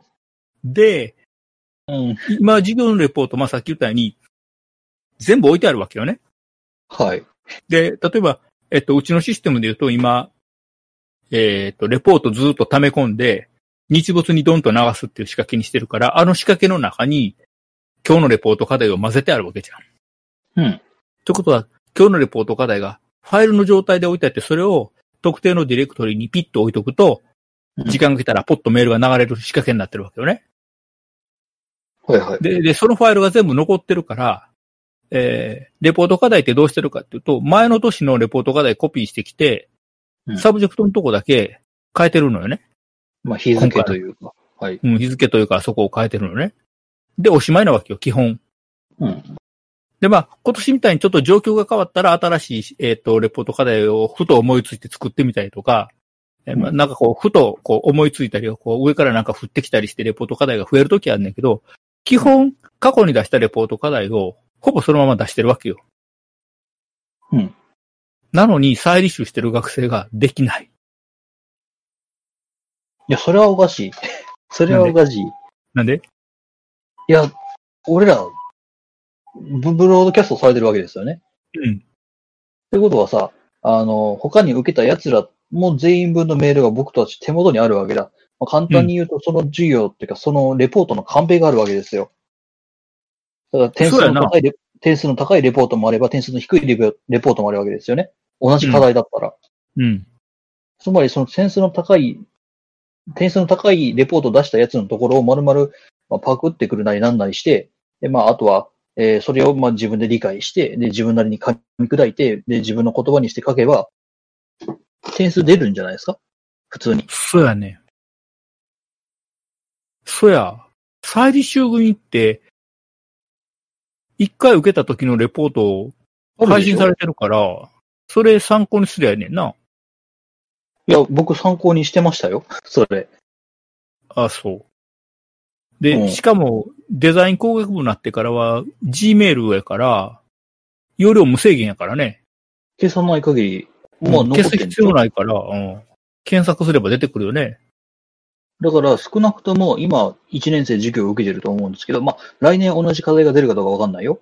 でももしこの授業を、まあメーリングリストに登録、1回目から登録してって、で、課題に関して全部もう収集し終えてるんだったら別に来年、あの、まあまあ、ええまあまあまあ、ざるというか、めっちゃ簡単に取れるわけですよね。ほんまやな。え？なんでこんな再履修、こう、中も中も来るんやろね。シグニチャーじゃない？あ可能性があるのは、そうか。そこじゃないかな？だから、内容だけパクってたとしても、シグネチャーだったり、その、サブジェクトだったりっていう別の要件のところで引っかかって何回もリトライしてる子が多いんじゃないかなっていうふうには僕は思うけどね。サブジェクトをちゃんと書けてないから点数引かれてて、で、しかも学年が上がってるから減点数が上がってて、って可能性あるな。うん。まあでもそれでもまあ少なくとも単位が取れないってことはないだろうけど。うん。だからまあ普通、すごい、あの、皆さん今すごいいい情報をいたと思うんですよ。少なくともこの大垣教授の授業っていうのは、あの、2年連続で受ければ大体大丈夫っていう。本当はやな去年のや。つそう、まあ去年のやつ、メメールのリストを全部ね、保管していれば、まあ大体年次の年も大体似たような、ね、課題出るわけですよね。そうやな。うん。てか実際に、前の年の問題、流用ばっかりしてるからな。そうやね。だからまあ言ってしまったら1年分のカンペがあるわけやから。でも今年取っといた方がいいけどな。あのそれは、あの、言うまでもなくな。もう、その1年の配当科目は1年の時、2年の配当科目は2年の時に取っとかないと、先延ばしするとね、まあ、例えばうん、あのー、4年生になって卒業研究あるわ、就職活動あるけど授業があるっていう例の話ね。うん。で、例えば、ば、はうい。ちの学生で今、例えば問題なのが、えーっと、こんな状況やから、来れるのがさまあ、1日3時間限度ってなってて、で、例えば、えー、授業を受けてる。今、あの、こん、あの、まあ、私だと1時間目にやってるけど、リモートで授業を受けてるから、えー、履修してる授業がある日は、卒業研究に来ちゃいけないっていうね。決まりがありますね。要するにこれはなんでかっていうと、卒業研究等のために来るのであって、大学に来て、えーそのリモートの授業を受けるっていうことは、さあ家で受けろよと。うんいうことになるから、ダメなわけよね。で、そうすると、まあ、卒業研究、えー、取ってる、えっ、と、なんていうのかな、卒業研究をやりに来ようと思っても、他の授業を取ってる学生がいて、まあ、例えば、まあ、ある学生が月水木金が授業を取ってるということがあるわけよね。うん。そうすると火曜日しか来れない。で、あと、まあ、水木金授業を取ってる学生がいて、この学生は月、えー、火しか来れない。ただ私の方の都合で、月、木は授業をやってるし、火曜日は会議があるから、卒検生来てもらうのは水か金しか無理やねんね、今。ということは、何が起こるかっていうと、この学生はずっと来れない。っていう問題が起こるわけね。で、まあ、あの、木曜の授業しか取ってないっていう学生は水木のところでどっちも来れんだけど、えー、来れない学生さんは永遠に来れないということで、卒業研究を、えっ、と、リアルに研究室来てできないという問題が起こると。まあ、それがまあ実際起こってんねんけどね。なので、えっ、と、うち3人までって言ってるけど、2人ぐらいしか来れるのいないかな。あら、タッキー消えちゃった。はい。まあ、そういうことが起こるので、えー、授業を残していくと、まあ、ね、タッキー。ん？戻ってきた。いや、あの、月、月、あれ、トークバックしてる？これ。ん？トークバックしてません？大丈夫ですか？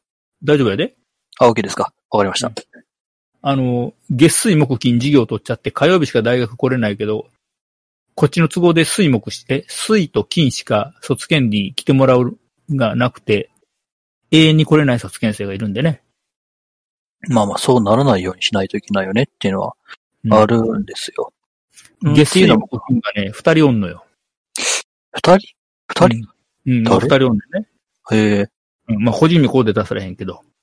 まあまあ、それそうでしょうよ。で、水木金授業を受けてるってので、これも水金来れへんのよね。うん。うん。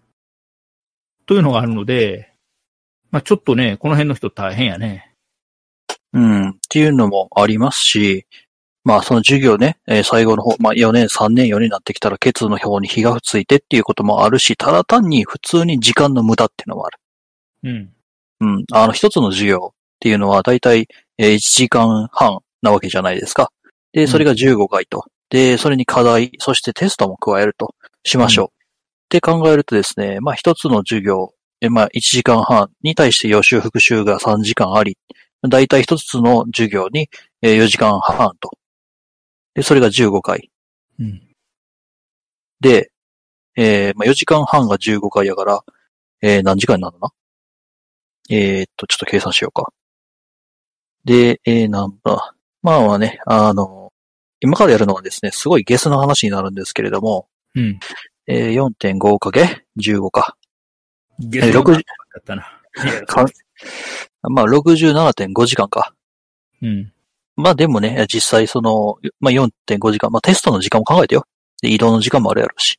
で、67 70、時間やな。70時間ぐらいはいるわけやな、一かも。そうそう。で、これ、あの、時給換算してみそっていう話なんですよ。怖い。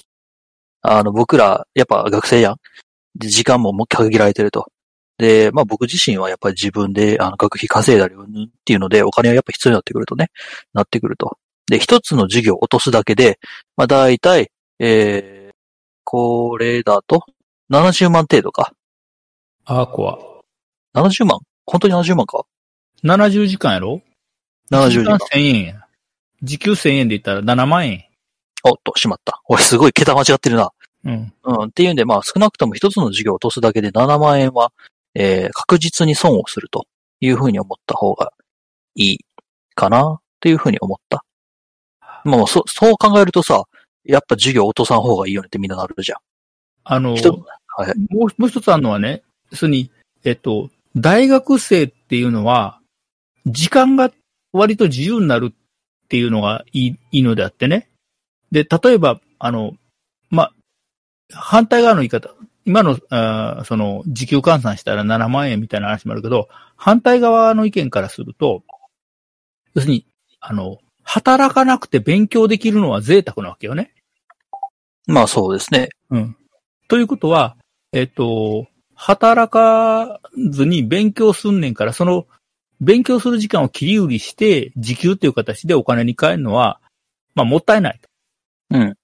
だから、本当にお金の工面ができてるんやったら、あの、な、アルバイトなんかせんと、もう勉強三昧するのがいいっていう話もあるわけよね。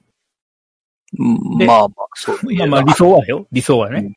うん。それとね、やっぱりね、4年生になってきて、その授業があるっていうのは一番あるのは、まあ今こういう状況やから、例えば、あの、1回3時間しか来れなくて、授業を取ってるので、まあ研究室開けれる時間と来れる時間がマッチしなくて全然来れないっていうのはいるけど、普段やと、例えば8時ぐらいから20時ぐらいまで折れるわけよね。12時間研究室に折れるわけよね。まあまあね。うん。まあ本にさえおればね。良ければ。で、まあ、例えばその中で飯も食うし、あのーまあ、シエスタもするやろうけども、まあ12時間例えば研究室折れると。そうすると12時間フルに使えるんだけど、これが、あ、授業行かなあかんとかなってくると、例えば、こう、何かやってて、調子が出てくると。むっちゃ今、こう、フローな状態で、むっちゃこう、あのー進んでると。で、その状態なのに、ああ、授業行かなあかんって言って、そこでこう、あの、割り込みが入って中断しちゃうわけよね。まあもったいないよね。うん、これ一番もったいないよね。で、もう一つあるのは、その、まあ、うちの研究室なんか一人一テーマやからいいねんけど、例えばグループでやってるときに、え卒検しか取ってませんっていう学生と、授業いっぱい取ってますっていう学生がこう二人やってると、あ、悪いごめん、ちょっと授業行ってくるわっていうのになってくると、またかよお前は、みたいなことになるわけよね。まあそこら辺な。うん。で、最後の最後どうなるかっていうと、卒業論文から名前消えるとかね。あいつと一緒の論文嫌だとか。別にしてくださいとかして。まあ学生名簿からも聞いたりするね。いや、あのね、残ってんねんけど、例えば、概要集出した時には3名やねんけど、発表になったらね、二、人と一人になってんのよ。どうしたら。まずくねやってないから一緒にやりたくないとか言って。それなんですよ。うんあったね、去年。あの、やっぱり、あの、三人でやってるとですね、あの、やってないやつっていうのがね、やっぱバレるのよ、教授に。で、その子に対して質問が来るのね。その子めがけてね、やってないなっていう子めがけてい、あの、まあ、それを、それを分かってるから教授はその子を潰しにかかるわけですよ。いや、潰しにかかんちゃうで。別に潰してるわけじゃないで。そ、そ、そうですね。あの、まあ、論理的な説明を求めるわけですよね、その子に対して。で、もしその子が何も知らない、何もやってなかった場合、まあ、つまり簡単に言うとサボってた場合、うん、あの、連帯責任になっちゃうんですよ。一緒にやってると。うん、うん。ってことはですよ、あの、サボってる子の分の、その、あの、知識の植え付けだったり、その、例えばその教授に、ここの部分ってどうなってるの？君、君じゃなくて、そこの今さっき黙ってるそこの君に聞いてるんだよ、みたいな感じで聞かれるときに、こう、あの、説明、その子が説明できるように、こっちは教え込まなきゃいけないっていう、まあ、無駄なタスクが発生するわけですね。っていうのが、っていうのが嫌で、あの、いや、こいつとはもう一緒にやってたけども、もう嫌だ、つってなることはある。まあ、切り捨てられることはあるね。うん。だからそこら辺はないように。あそこら辺はな、映画タク先輩が来た時にちょっと詳しく聞きたいな、お話をね。うん、やっぱりね、あのーやっぱり4年生は卒検だけというのは、まあ理想やね。まあ、理理想、理想ですね。うん。でもできるだけそうしてほしいな。まあまあね、あの、理想や、理想は理想なんでね、できない子だっているとは思うんですよ。何かしら、こう、家庭の事情だ、なんだろうってね、あるとは思うんですけど、まあそういうことを念頭に置いてやっておいては欲しいです。はい、そういうお話です。さあ、今日はでもちょっとレポート課題楽しみやな。どうなるやろ。今日のレポートはどんな感じで？今日のレポートはね、いや、あの、そんな大したことはやってない。ちょっと手順を書いてもらうだけやから。ほう、ほ手順。う。うん。手順。あの、うん出順じゃないで、出順って言ったらどっかのあの、え、半島やったっけ？大陸やったっけ？の町のなんだけど、手順ね。まあ何かしらプログラムを書けとか、そういうお話ではなさそうですね。うん。プログラムを書くの、あんまりね、まだ1年生にプログラムを書かすっていうのはうんね、考えてないから、あの、一個プログラムで思い出したわ。あの、時折ね、あの、プログラミングを学びたいんですっつって、あの、相談をされる方いらっしゃいます。うん。で、あの、プログラミングをしたいんです。だから教えてください。つって、HTML を教えてくださいっていう子が時折いるんですよ。ああ。そこね、あの、人によるよ。人によるけど、時折ピキってなる人いてるから気をつけようねっていうのは、ちょっと今思った。おあのんっていう。マークアップ言語っていうのは、言語だけど、プログラミング言語じゃないよな。そこ。そこなんですよ。そこをごっちゃにしてて、プログラミングがやりたいんです。プログラミングがやりたいんです。HTML、はってなって、そこでカチンって来られる方が時折いらっしゃるので、皆さん気をつけようねっていう。うん。やっぱ全然別、別物であったりするので。あと PHP っていう人ね。ふ、ふふ、ええで、PHP は言語じゃねえっていうね。そこら辺ね。あの、ま、あの、気持ちはわかるのよ。気持ちはわかるし、あまあ、対象の縁はそうなることもあるだろうなというふうに思うんですが。うちの 05H は、まあ、05H の非常勤講師は PHP は言語やってるけど、06H の非常勤講師は、いや、PHP は、あの、PHP Hypertext Preprocessor であって、プリプロセッサーは言語じゃないって言ってね。ある意味そこって宗教戦争に、戦争になるのかな？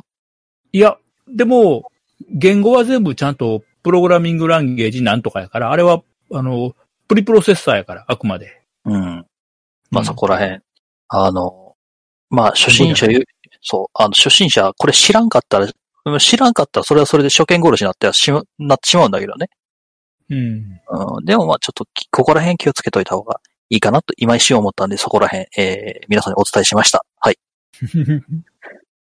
いるんですよ、時、時より。いますね。いらっしゃるんです。悪気がないの分かってるんですよ、僕たちも。あ悪気はないの、あれ。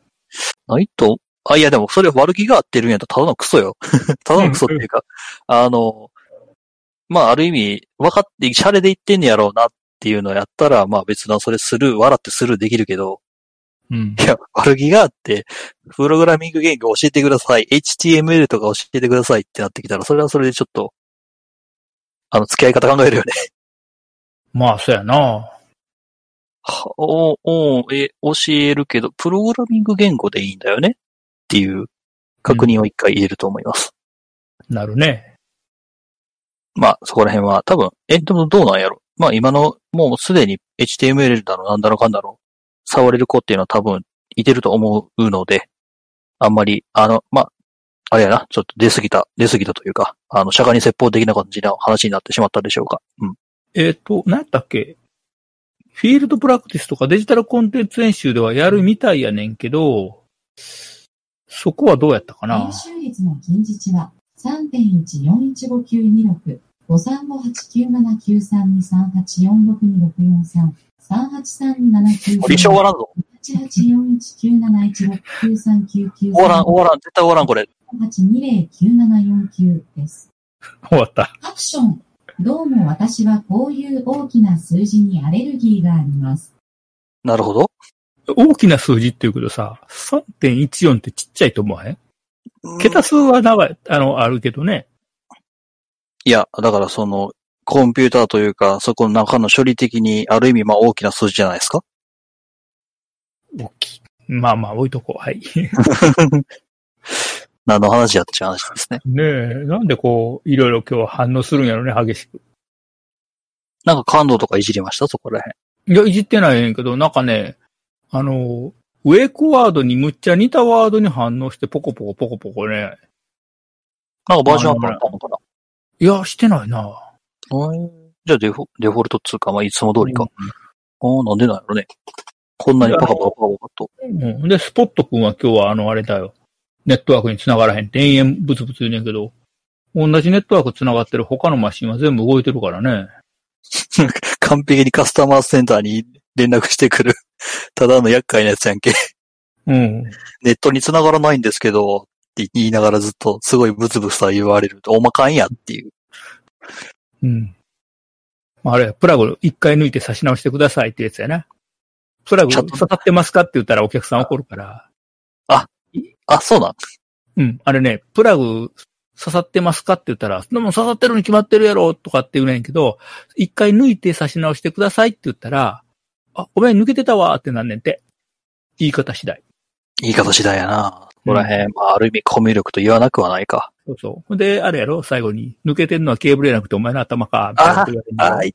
それは言っちゃダメなやつ。言いたいけど言っちゃダメなやつ。そうそう。そう。ただね、最近カスタマーセンターもね、あの、ちゃんと対応するようになって、あの、なんかね、バカ野郎とかクソ野郎とかって言ったら、えっと、今、お客様はクソ野郎と言われましたよね、と。えーうん以後はあなたはお客様ではありませんので、サポートいたしません、ガチャっていうのがあるらしい。いいね。うん。いいですね。それね。いや、言われて、うん。それはそれをいると思う。うん、そんぐらいしないといけないよね。うん。あ、言われてみたいね、僕ね。あなたはお客様じゃありません、みたいな。うん。言ってみたやろ、でも、客商売してたら。行ってみたいし、行ってみたいしっていうか、まあ僕自身の働いてるところってそのそのね、あの、厄介な客さんは、あ、来るわ。あの、いや、この前やばい客来て、あの、車、あ店の中で無線飲食をした結果、うん。吐いて逃げたっていう客がいてる。難儀やのクソがって思ったけど、うん。あの、現行犯じゃないから、現行犯ってか、あの、やってるところを捕まえられやんかったから、もう、うんもう、本当やられ損よ。ああ、なるほどね。そう。あの、次長ぶち切れてたけど。まあ、あの、監視カメラの映像とか残ってたらなんとかなるかもしれへんけどね。ないと思うないなかそうなんやろ。じゃあ、やってるとこ、こう、ビデオカメラ持ってきて撮らなあかんな。そうなんですよ。でも、そういうひ、そういうことやる人って、見た目からしてやばい人やから、あんまり近づきたくないっていう、あの、パートというか、あ人が多いんで、あの、いや、そういう人、店長とかはね、そういう人が来たら、まず、あの、マークをして、つけてくださいって言うんよ。ああ言うけど、末端は要せんやろな。怖いからな。怖いよね。いや、あだから、例えばそれ、あの、見つけて証拠をあげたら、あの、いくらあげるとか、抑えたらいくらあげるとかって、でな、報奨金ついてたらな、なんかこう、それはそれ、そういう目当てのやつが出てきそうで、それはそれで逆に怖いけどさ。そう、そう、そういう、こう、用心棒的な役割をしたいんで、御社にちょっとアルバイトに入りましたとか出てこられると、それはそれで困るわけだけど。うん。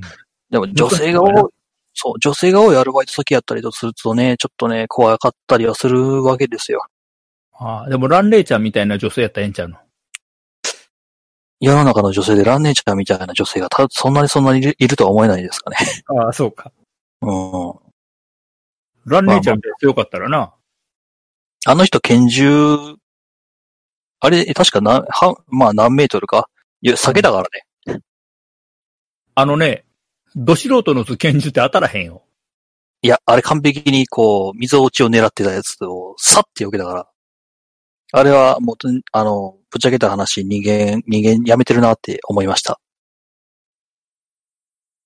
うーん、まあそこの話はちょっとやめとこう。あの、ちょっとやめとここも、こも、いや、細かい話があって、それ言い出すとちょっとね、やばい領域に入るので、あやめましょうか。はい。うん。うん、なんでお前それ知ってんねんっていうレベルの話が出てくるとまずいので、まあ、それにサポートトークと全然関係ない話だからね、これね。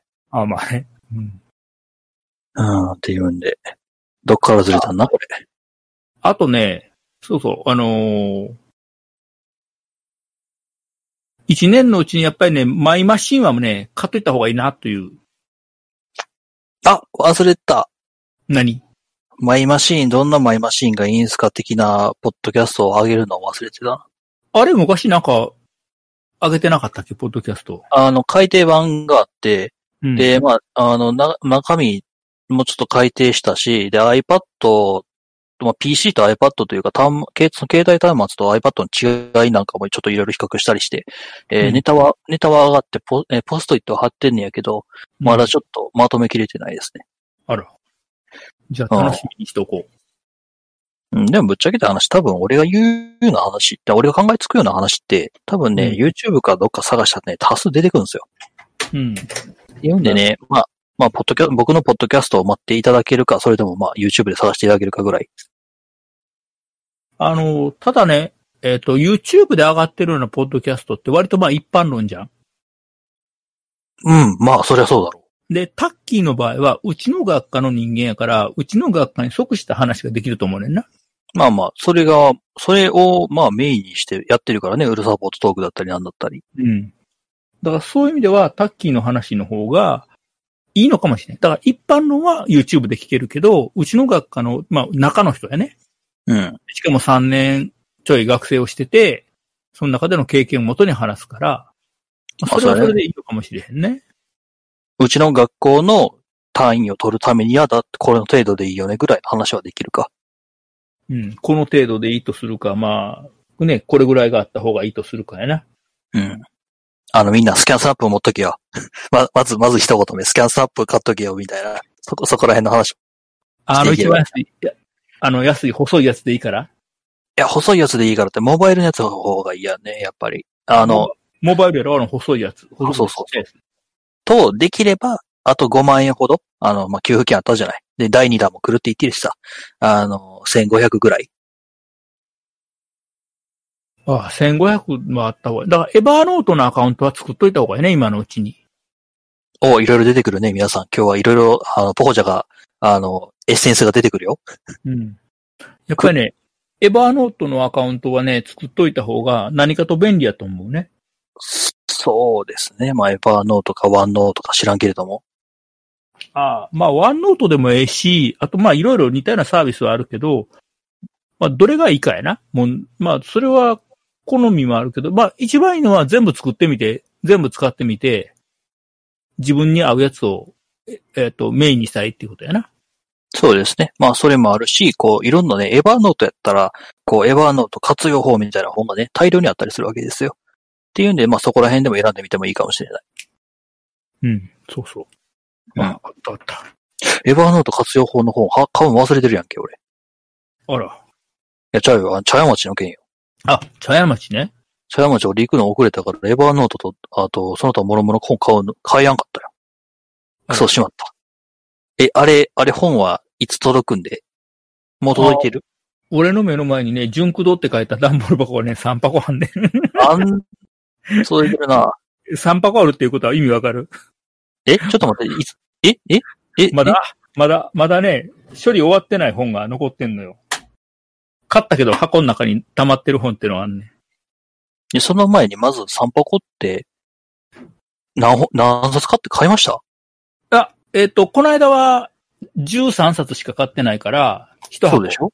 はいはい。で、え？それ以外にね、あれいつやったっけな？なんかね、フラット散歩行ったついでに10冊ぐらい買ってんのがあんねいや、それ知らない、僕。ん。うん、だって三宮にフラット行って、三宮の純区行って、あの、まあ、ほん、本当は長沢文具センターの本店と店に行ってんけど、ついでに上上がって、本見てたら、いつの間にかあのカゴの中に10冊ぐらい入ってて、気がついたらそれ、ま、それ、研究費ですか？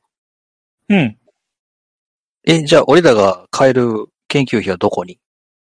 まだ、な、だいぶ残ってるよ、費用は。あ、残ってる？よかった、よかった。大丈夫やで。だって、この間、あのーこの間、茶屋虫で買ったの3万8千円しか買ってないもん。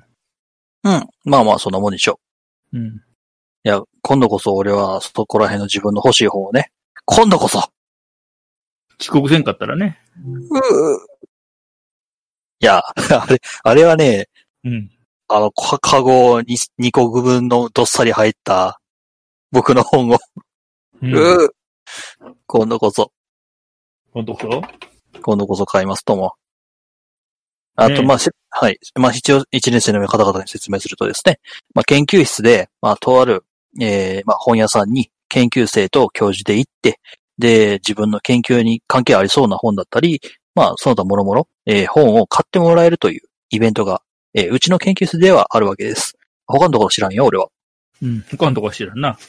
うん。っていうんで、まあ僕はね、それでウキウキになりながら、えー、まあ本、本をね、カゴ2冊分どっさり抱えて僕は、えー、ウキウキしてたわけですけども、あの、まあ、集合時間に遅れましてですね、えーその本はすべて買えなかったという出来事がございました。みんな遅刻しないようにしようね。だってさ、あの時さ、なんとかって一冊取ってくるって言って、あ、一冊やなってみんな思ってたら、えら、こうやってこうへんなって言ったら、なんかカゴ二つ持ってきたから、いやいやいや、いつの間にこんなに食べてんねんみたいな話だったからね。だって同人誌の本とか、その同人誌を作るコーナーとか見たら、そりゃ、増えるよ。そりゃ増えるよ。増えんの？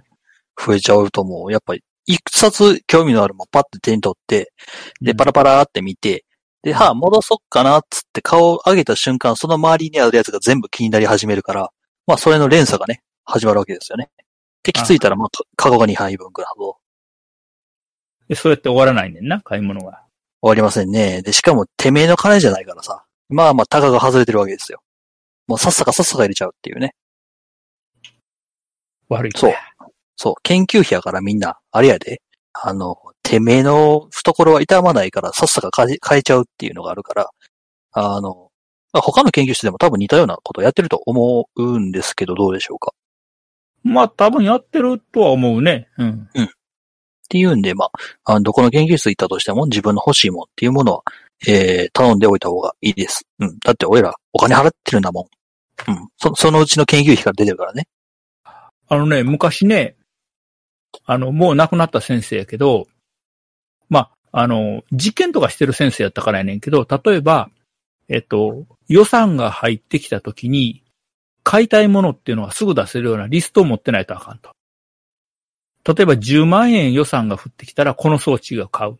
100万円降ってきたらこの装置買う。1000万円やったらこの装置買うみたいな持ってて、予算が降ってきたら、はっとそれを出して、えー、買う、あの、買ってもらうみたいなね。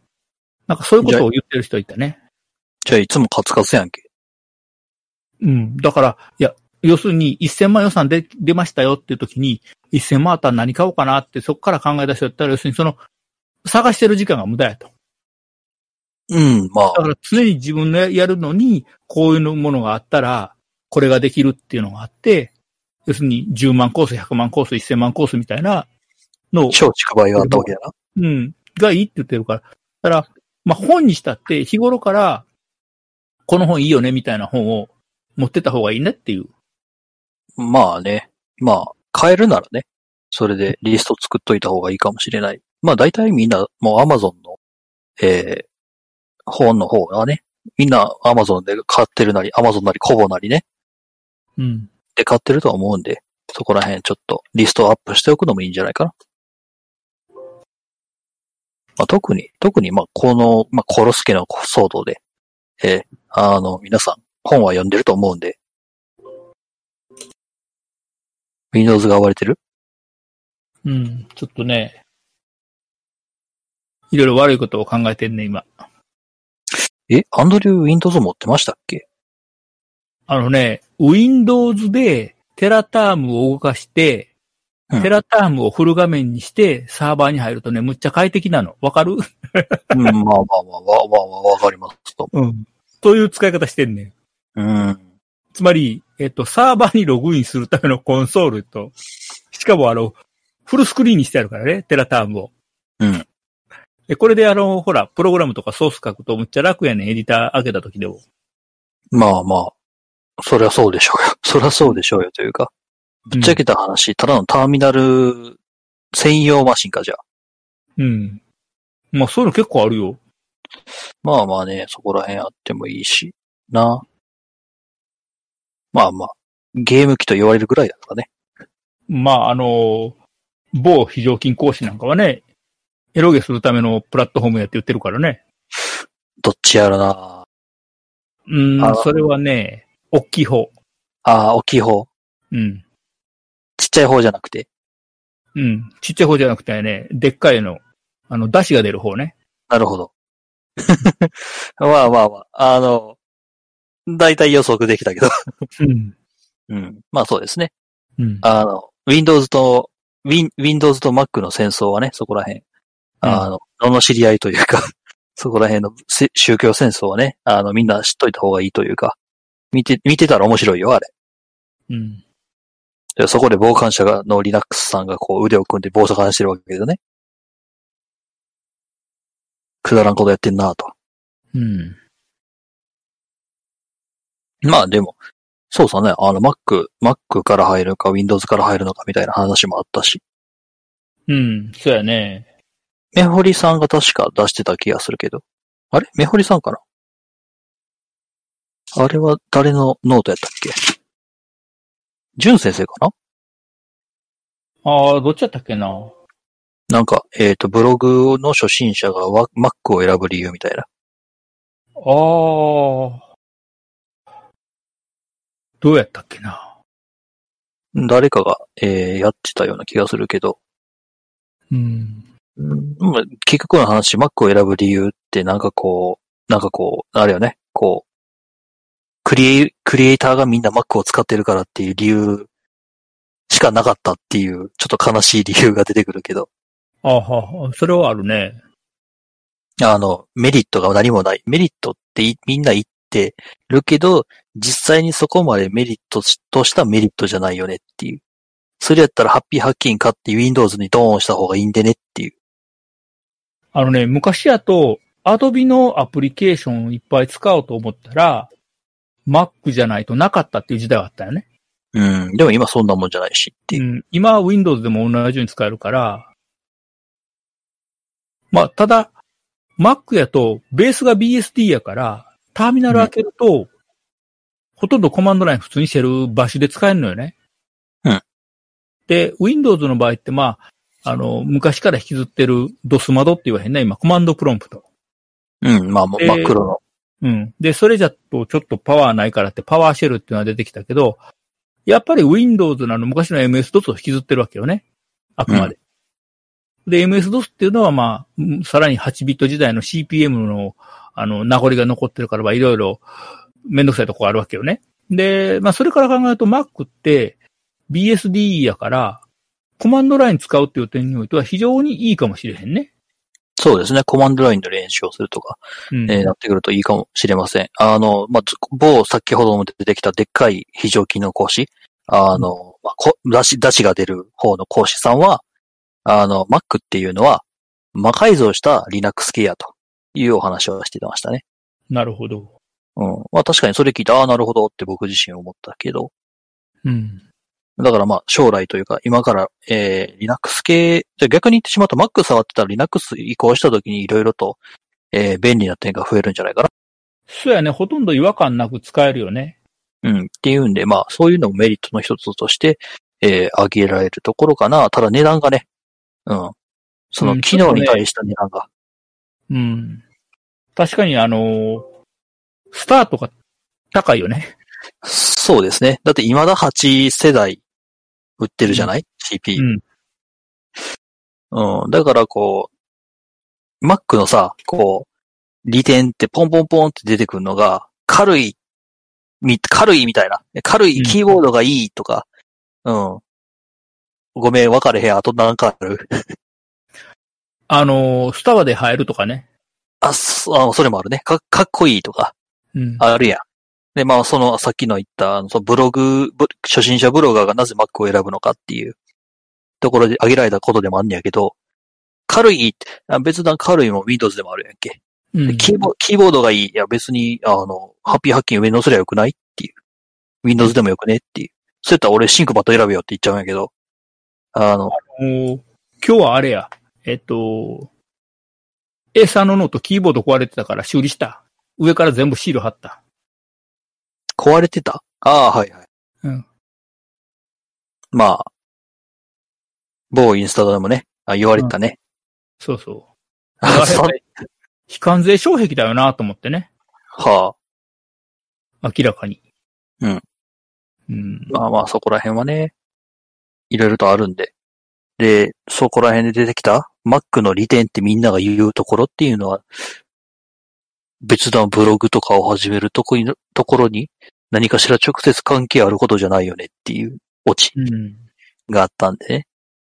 うん、まあ逆に言ってしまったら、さっきの言った通り Linux に移行するときに違和感がないよねぐらいかなそう。やね。うん。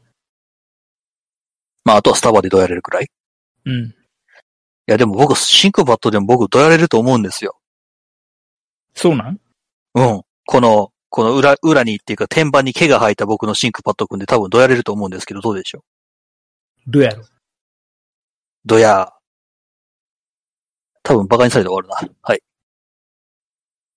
まあそこら辺、そこら辺ね、いろいろ考えて今のうちに、まあ自分のマシンをこしらえるなりなんなりしてほしいなというふうに思います。やっぱりね、あの、スペック高いマシンを選んどいた方がいいかな。あの、最低ライン、だからさっきの言ってたラズベリーパイがどうのこうのって話もあったけど、うん。やっぱり、あの、自分がやりたいことって今のうち、まあ今わからないじゃない。うん。一年生のうちは。ネットワーク系行きたいのかな？コンテンツ行きたいのかな？それとももうコンテナの方行きたいのかな？全部わかんないけど。でも、あの、まあ、デザイン系もね、あるよね。3D キャドなんだろうかんだろうって。でも、パワーの低いやつだったりするとですね、できないことってのがあるわけですよ。うん。できないことって、まあ、できないこともあるし、時間のかかることもある。ラウ現像とかそこでそうだよね。あと動画のまあ編集だったりっていうのもいろいろある。で、その中で、やっぱ、パワーのあるマシンを持っといた方がいろんなことがサクサクできるっていうのもあって、まあ、いろんなことを臨機応変に対応できるわけですよ。うん。っていうんで、できるだけパワーのあるマシンを持っといた方がいいよって言いたいんだけど、お金がないっていうのを僕自身やっぱり納得してるわけで、うん。うん、うん、な、悩ましいところだよねっていう。悩ましいね、それね。そこなんですよ。うん。パワーが、まあみんなわかってると思うんだよ。パワーがある方がいいっていうのは。うん。ただそのパワーとそのコスト、お金っていうものの折り合いをどこでつけるのか。まあその折り合いのつけるときに僕が注目していたポイントとして今いろいろとう裏でまとめているんで、そのうち出します。はい。楽しみや。いつ出るんだろうね。あの、聞きたいな。ちょっとね、新しく、新しい新コーナーを最近始めたんですね。ちょっと今、新しい新コーナあ、しまった。新コーナーをですね、ニュー、ニューのコーナーを始めたんですね。多分そっちの方にかかりっきりになると思うんで、まあそのうちになるかな。ー。なんかポストイットみたいなやつ？ポストイットみたいなやつ。ああ、あれいいね。イイットがいいでしょ、イットが。うん。イットがいいね。イットがいいでしょ。あれ考えつくのに2、3時間かかったんですよ。あら。そう。あの、一途の部分を考えつくにですね、2、3、2、3個分の、あの、エピソード分の時間を費やすという。なるほど。でもまあ、思いついた時はすごい、あの、良かったね。うん。うん。すいませんね。あの、皆さん多分聞いてないと思うんで。全く関係ない話ではあると思うが。いやー、でもいいよ、あれは。ポストイット？うん。やっぱりね、あの、何事もね、続けるにあたってね、楽なのがいいんですよ。楽じゃないと続かないんですよ。うん。それ重要。そう。っていうんで、これはすごい、ある意味自分に今あった、えー、エピソードの作り方だなっていうふうには思った。うん。この多分今聞いてる人の中にも、プログラミングの練習しようかなとか、こう、YouTuber 始めようかなとか、大学生入ったからね、えーうん思ってる方いらっしゃると思うんですけど、あの、頑張る、頑張ってると続きません。あの、頑張らない範囲で、なんとかこう工夫して仕組みを作ってやっておかないと、あの、いつかつからつきます。うん。っていうのは思ったかな。そうやね。うん。とにかく楽にできなあかんね。頑張らない。うん。なんかね、まあ昔買った本でね、あの、出世しない技術っていう本があって。お、おううん。要は出世すると仕事大変やから、できるだけ出世しないようにっていう。おーまあ確かにね。うん、で、もある、ある程度上に行ったら管理職になるんやから、まあ楽になるんじゃないのと僕は一瞬思ったけど。あのね、それがね、日本の悪いところで、要は、あの、技術屋でずっとおられへんねんね。ああ、それはね、うん。うんで、アメリカやとそのエンジニアのまま給料が上がっていくっていうのはできんねんけど、日本は給料を上げようと思ったら管理職に移行せなあかんのよね。そうやね。あの、今のところ IT ド型って言われるタイプやね。うん。で、うちのいとこがね、まあ、いとこってもだいぶ一前ぐらい半年離れてんねんけど、あの、まあ、もの、もの、車好きで、あの、高校卒業して、2種の免許取ったわけよね、整備士の。うん。で、あの、これ何かっていうと、普通は高卒って3級やねんね。は工業高校行って、高卒で3級取んねん。で、うちの、まあ、例えば交通機械工学科なんかやと、まあ、2級取んねんけど、普通は2級って大卒やねんけど、まあ、好きすぎて、高卒で2級取っちゃったわけよ。あ、はいはい。で、まあ、どことは言わへんねんけど、球団持ってて、広島の方に本社なる、まあ、会社に入ったわけよね。だいたいもう絞れちゃうですね。まあまあ、ね絞れたんだけど、で、そこで、まあ、いろいろ、えっ、と、車いじってたわけよね。うん。でエンジニアとして。うん。まあエンジニアとか整備士としてね。うん。で、まあうちの車なんかも昔見てもらったことあるんだけど、アイドリングがね、400回転。ほう。わかる？普通の車ってアイドリングって4桁あるわけよ。回転数。うんで400回転まで落とせるっていうのは、よっぽどシビアにチューニングしないと落ちないわけよね。うん。しかもファミリアで。は、ファミリア乗ってたんですか、うん。ファミリアが400回転って言ったら、もう音せえへんのよエンジンかけて。うん。アイドリング状態で。安定してるね。ええ。でも止まらへんねほう。ん。下げといたわって言うけ、はいはいって言ってみたら、なんかメーターちょっとだけ上がってんねん、タコメーター。これ何ぼってた ?400。はん。で、そのいとこが、あのーまあ、偉くなっていくわ。年取ってたら、まあ、これ上がっていくやん。そうですね。な管理職になったと。ほうほんなら本人がね、遊びに行ったら、あの、家遊びに行ったら、いやいや、俺はもうそんな書類に反抗する仕事嫌やと。車の下もぐっていじりたいんやと。あんな机に縛りつく、へばりつく仕事嫌やと。言ってぼやいてたんや。はあ。でも今の、えー、日本の仕掛けだと、できないわけよね。そうやね。その、どう、どうやっていっても偉くなっていくと、そういう役職ポストに突っ込まれるよね。うん。うん。だね、それが嫌や嫌や。だから、日本のダメなところは、そのエンジニアがエンジニアのまま、あの、給料が上がらないっていうところね。まあ、まあ最近はこう、転職転職でキャリアアップとしてて、エンジニアとしての、まあ上がっていくっていうこともできるようになりつつあるという風潮はあるけども、まだまだかなというふうにね。うん、思います。多分ね、今ちょうど過渡期なんですよ。その、えー転職することによってキャリアアップして、で、うん給料が上がっていくっていうところの、まあ、ようやくその文化というか、うんそういうものがようやっと出てき始めた、そういう兆候が見え始めたところやから、うん。まだまだ僕たち、そしてその君たち1年生っていう、あ、まあわからんよ。この数年先っていうのは全然わからんけれども、あの、卒業する時になっても多分まだそういう日本的社会的文化、その、昇級していけば、あの、管理職になるっていう文化は多分まだ抜けてないだろうなというふうには思う。そうやな。うんちょっと残念やね。まあ、それが嫌なら、その外資系に行くなり、外資系に行っても解決するのかなうん、行った先によるんやろね。まあ、よると思いますよ。まあ、それが嫌なら海外に行くなりっていうやり方があるかな。うん。まあでもなんかこう、日本の企業もさ、そう、トヨタ、トヨタさんとかもうやばいや、もう、うん。企業改革的なところで言うと、なんかこう、いろいろぐるぐると回ってきてるんで、まあ、予想はつかんけれども、まあ、もしかしたら、すごい転換がここ数年で起きるかもしれないけれども。うん、そうやね。すごいよね、トヨタさんね。うん。あの、見ました？あの、と社長と、あの、管理職と、あとどこでしたっけ？えー労働組合か。うん。が三すくみになって議論してるところびのムービーあったと思うんですけど、あの、あの、やっぱね、怖いな、管理職になるのが怖くなった、僕は。あれを見て。なるほど。やっぱり、動い、人間動いてないとね、動いてないとっていうか、あの、決断、決断する、こう、立場じゃないとね、うんい。ろいろと腐腐っていくという言い方はあれだかな。なんて言ったらいいんだろうな。あとね、あの、まあまあ、それの話は置いといて、えっと、さっきのその、コンピューター話、買う話ね。あ、反応したしちゃった。あの、前々買う話す。うん。あの、まあ、今ね、その、こういう状況なので、感染症対策で、みんなが触れるとこは消毒せえと。ああ、はいはい。要は、吹けと、アルコールとかでね。うん。そうすると、例えば演習室のキーボードどうすんのって話になってくるわけよ。軍手でもはめれば？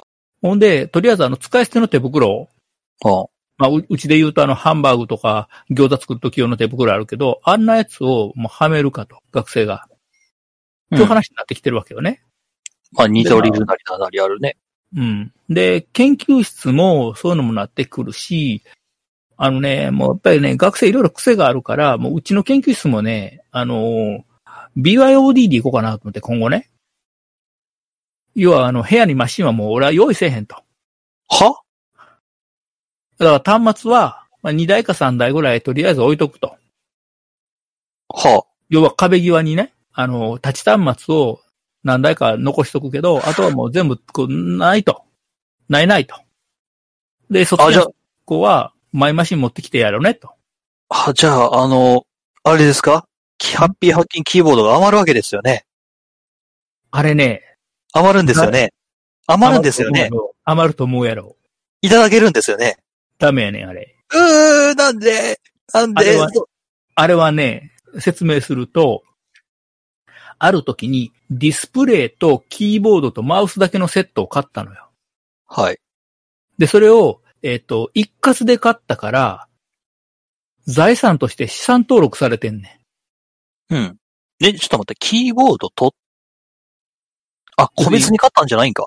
そう。だからディスプレイとマウスとキーボードを、えー柔軟セットっていうのでドンと買ったのよ、一回。ええじゃあ、そのまとめて一式って言って、キーボード何個分、あれ何個分って言って、えー、なってるわけよ。うん。だから、あれは、あの、大学の資産になってるね。ってことは、研究室の私物として扱えないよね。扱えないね、あれは。ってことは、あの、撤去するってなってくると、キーボードとマウスと、えーディスプレイはセットでどっかしらに持っていかれるっていうことになるのかな？そうそうそう。残念ながら。え、廃棄？そんなわけないよね。いや、廃棄するよ、ディスプレイだけは。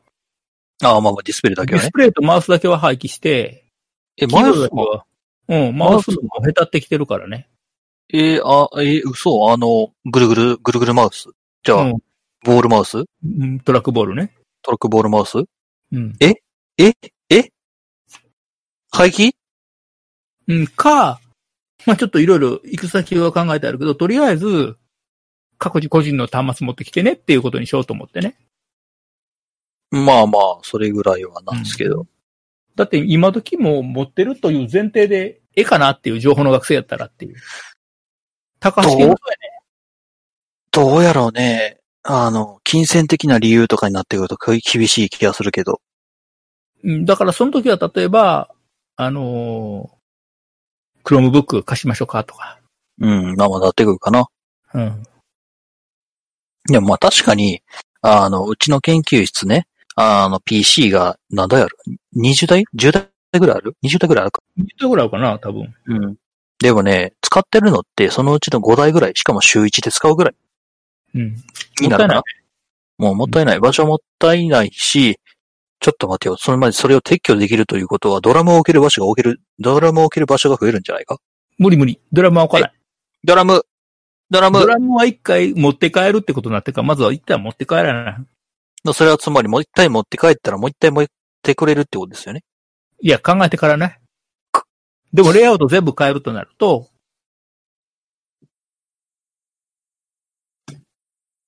ね、どうするか分からへん。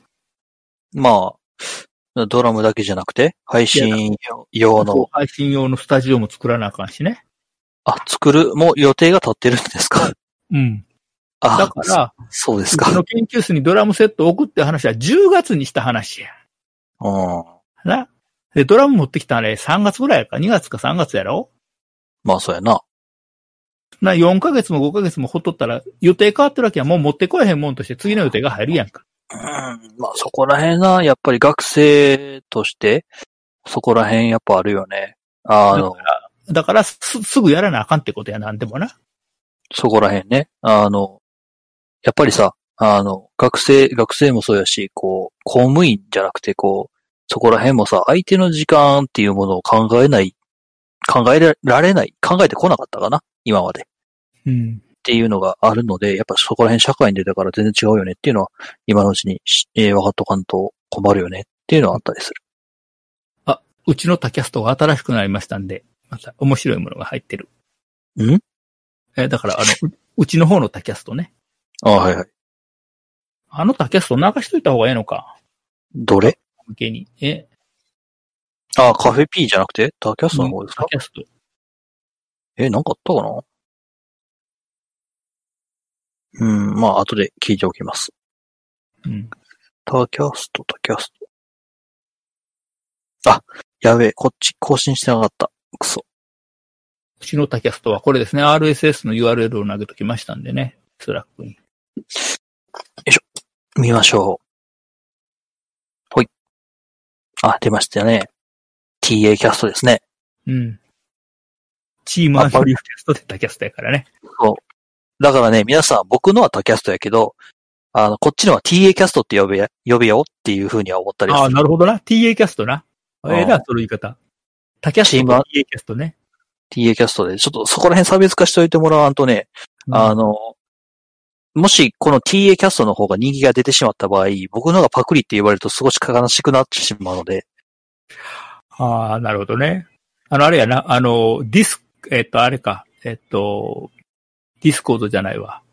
あの、 EBCDIC と EBCDIK ってやつやな。そこら辺ちょっとあの、どっちが先かみたいな。鶏が先か。あの、 EBCDIC と EBCDIK はな、C が先で K が後やねんけどね。そうなのだって、もともと EBCDIC を、カナに置き換えたのがエビスディック K 終わりやろ？うん。うん。だからあれは絶対 C 終わりが先やん。ああ、そういうことか。で、エビチディック？で、えっと、先週かな？先週あの、ディスクのスペルの話をして、C が英語で、K で終わる方が、えっと、なんだ？アメリカのあまりっていう話をしてんけど、あれ、こう、単語の後ろじゃない ?C と K が違うの。うん。で、実は頭が C と K 違うのもあって、ん例えばもう最近使ってないけど、ブラウン管ね。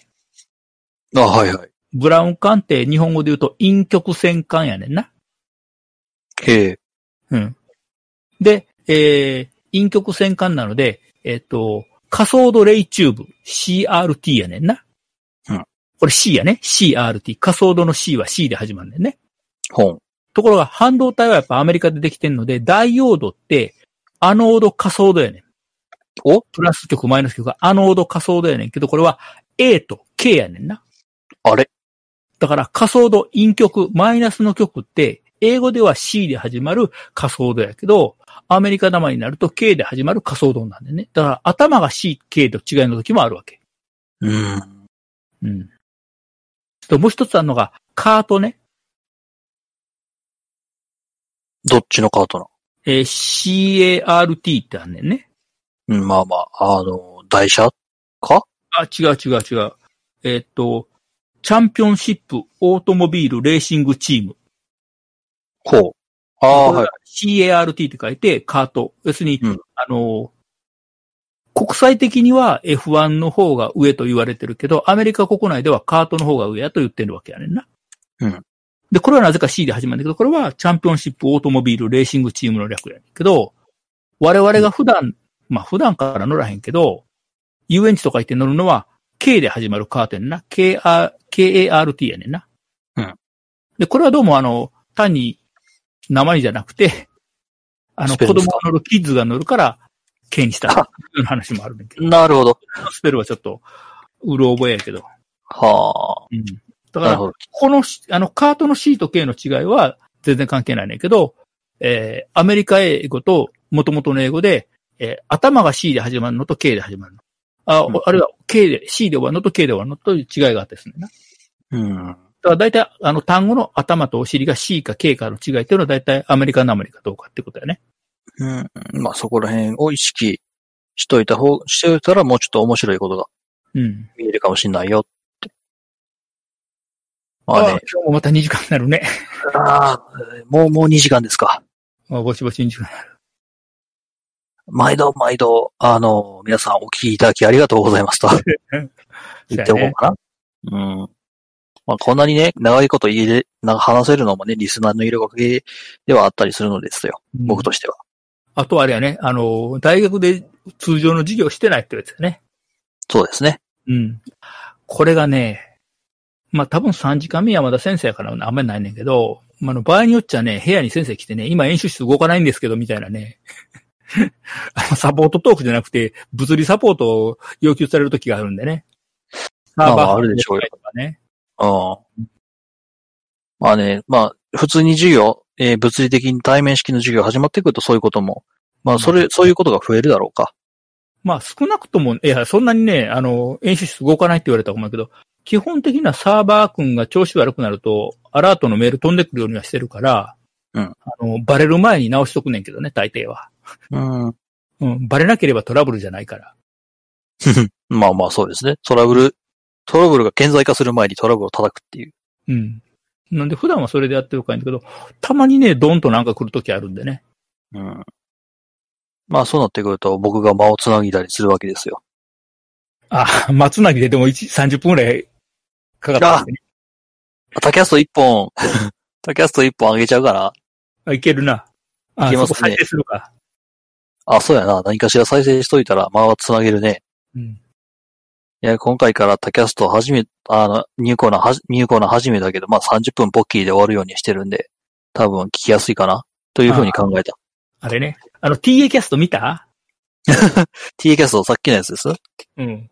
?TA キャスト、え、もしかして、え？そんなはずは、え？い何ややいや、き気のせい気のせい。あの、僕の気のせいだと思うな。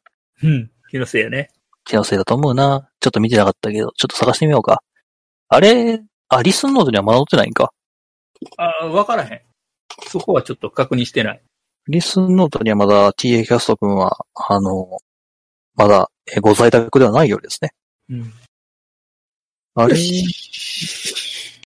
ちしょっといろいろ探してみましじゃあ、タッょうか。キーが真実にたどり着く前に終わろうか、今日は。そうですね。え、ちょっと待って、いどういうこと、はいど何が起こってるの？いや、何も悪いことは起こってない。いいことは起こってる。な、なんだそりゃ。ちょっと怖いな。ちょ、えー、まあ、探しておくとしましょうか。うんという感じで。知りたかったらさっきの URL の、後ろの tacast.rss を消して、スラで終わる URL にして、一番下までスクロールしたら何かが見える。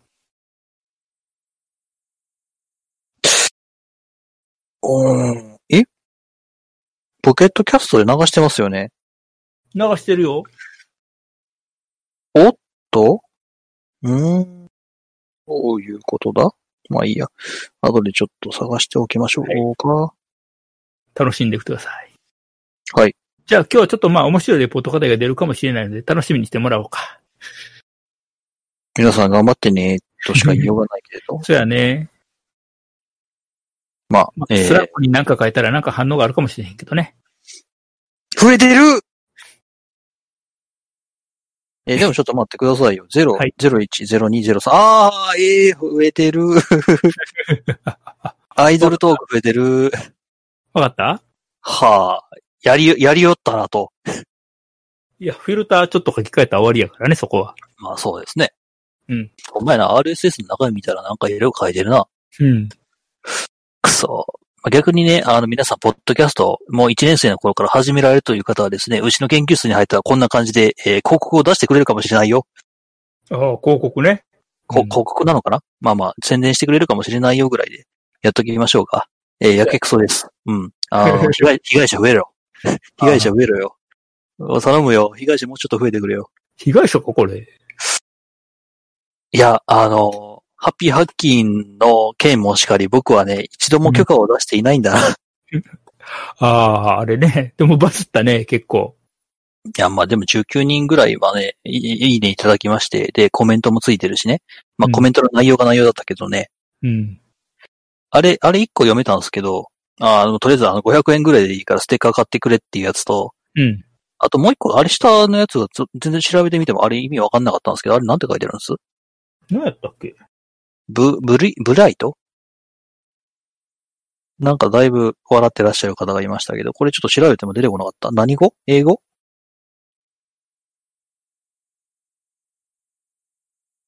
なんだろうな。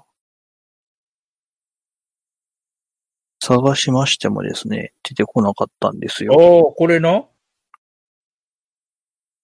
えー B、BR ウィリス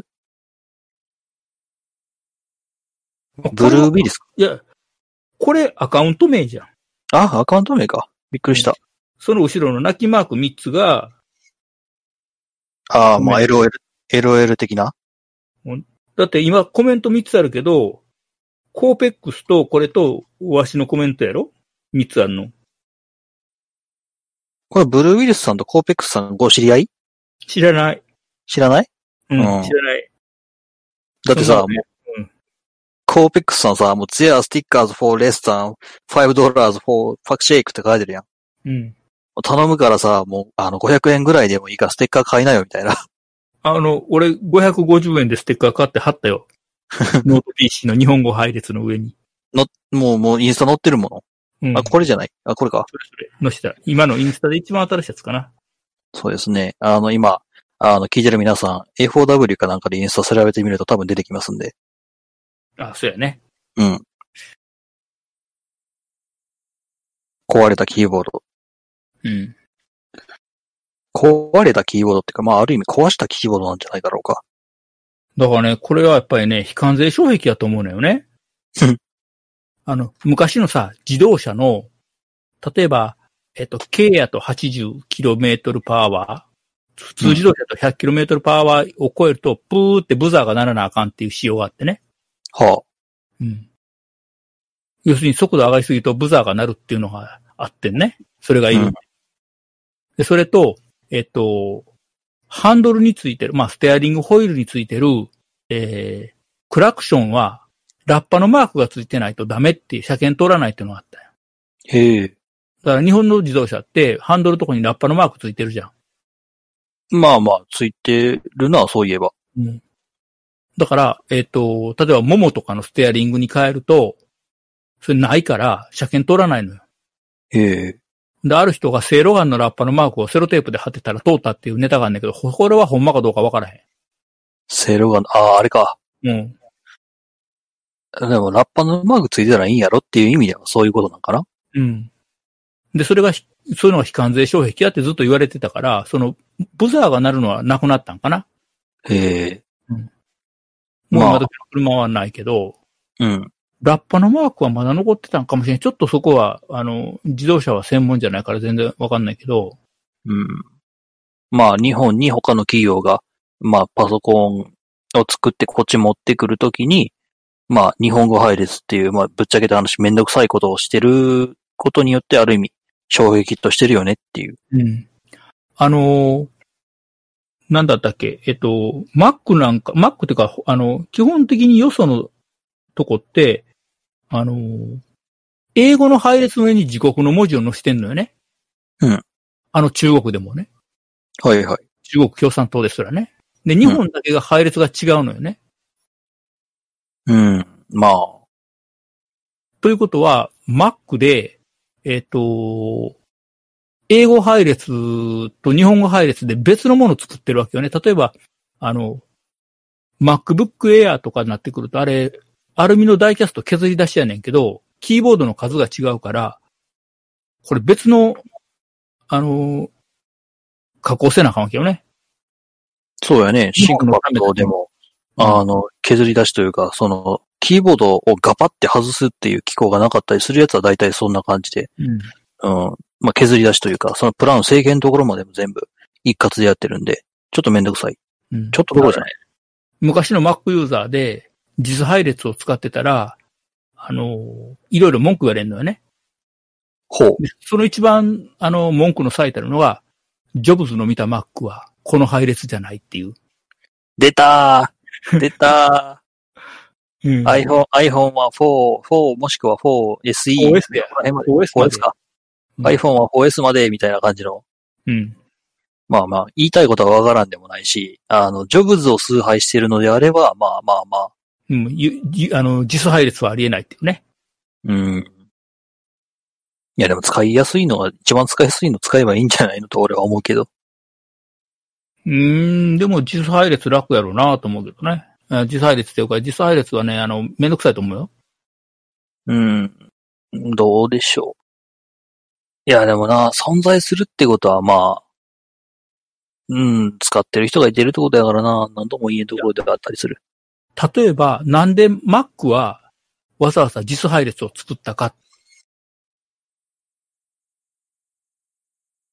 別に実配列作らなくたって US 配列で打てばいいやんって言えるやん。うん。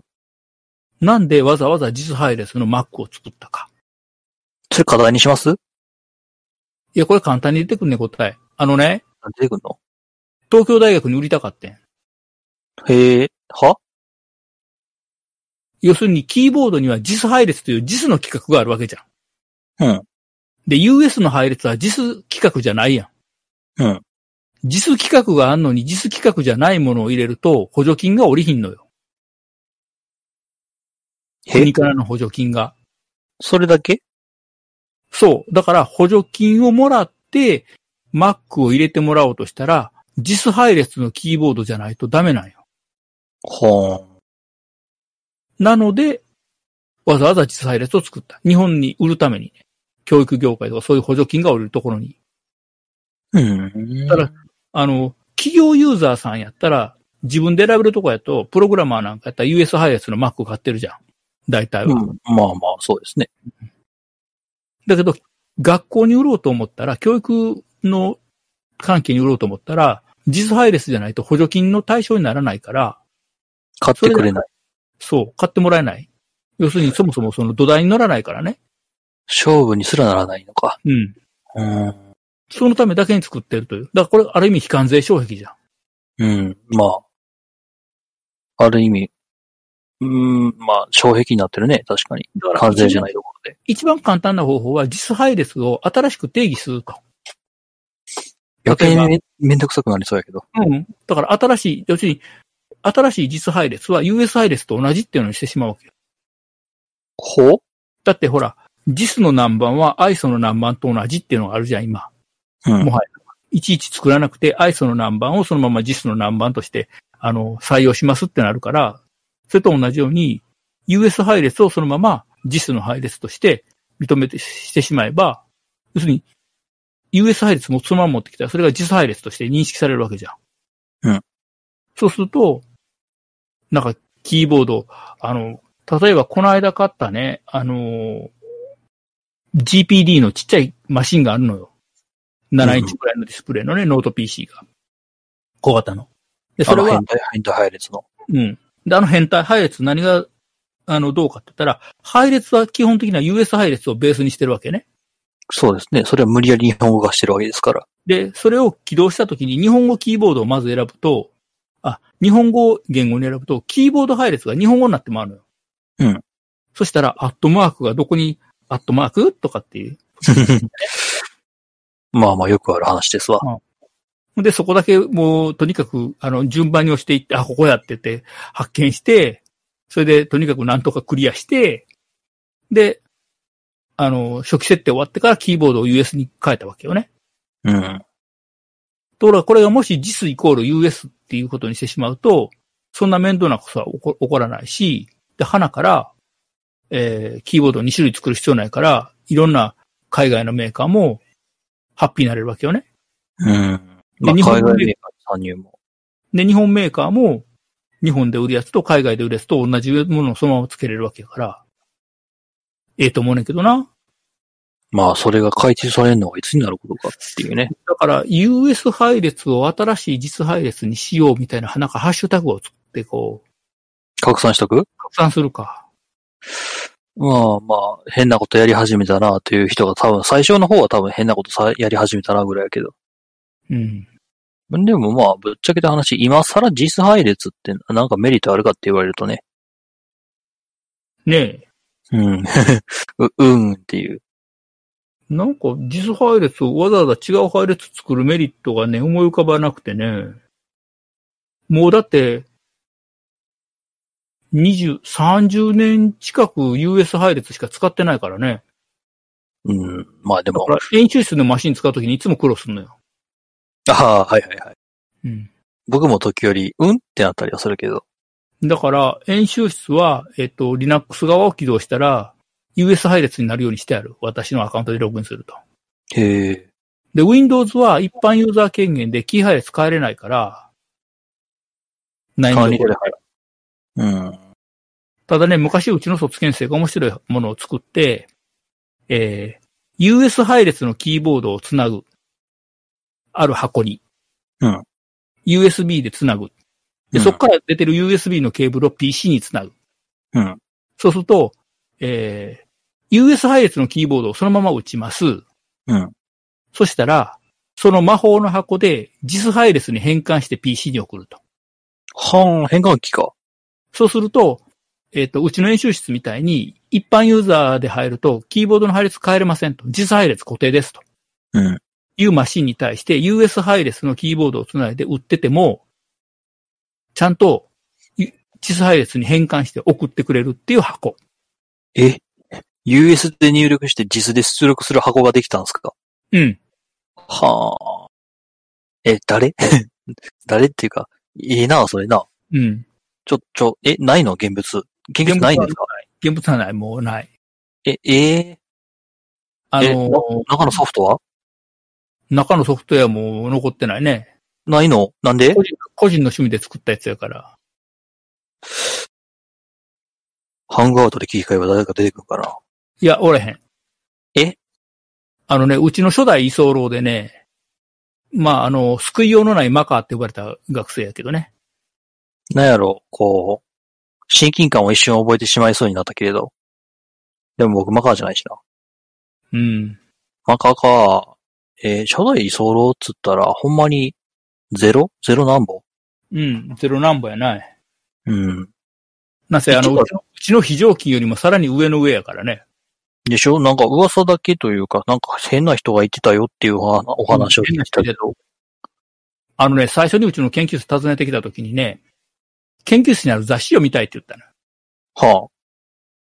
その Linux 系の雑誌とかね、いろんな雑誌を置いてるから、これよ読みたいから、あの、研究室に来させてくれって言う、って言うから、いやいや、その、この雑誌は図書館行ったら同じもんあるやろと。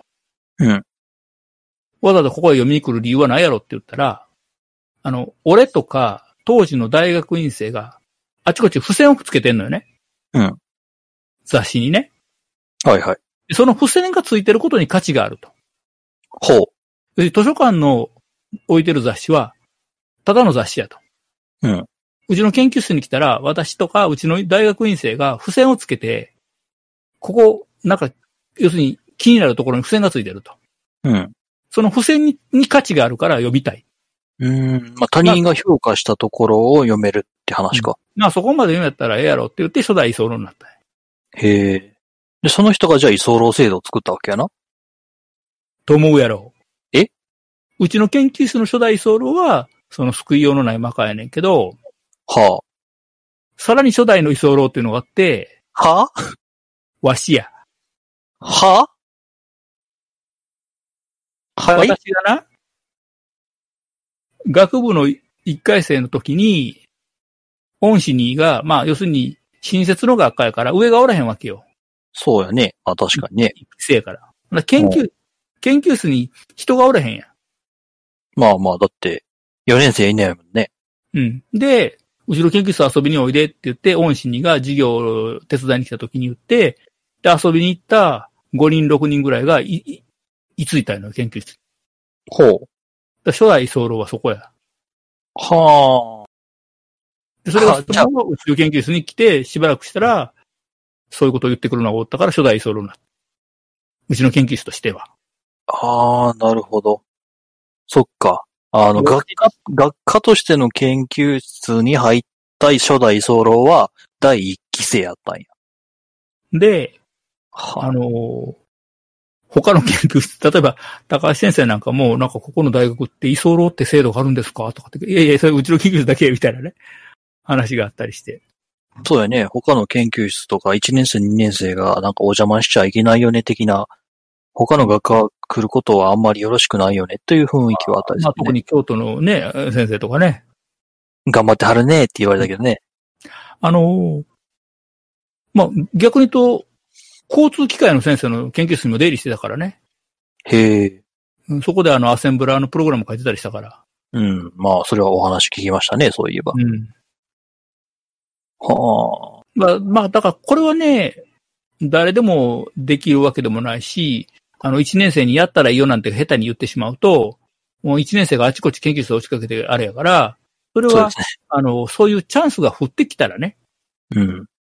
できる話であって、ただね、重要なのは、あの、棚からぼたもちって言うじゃん。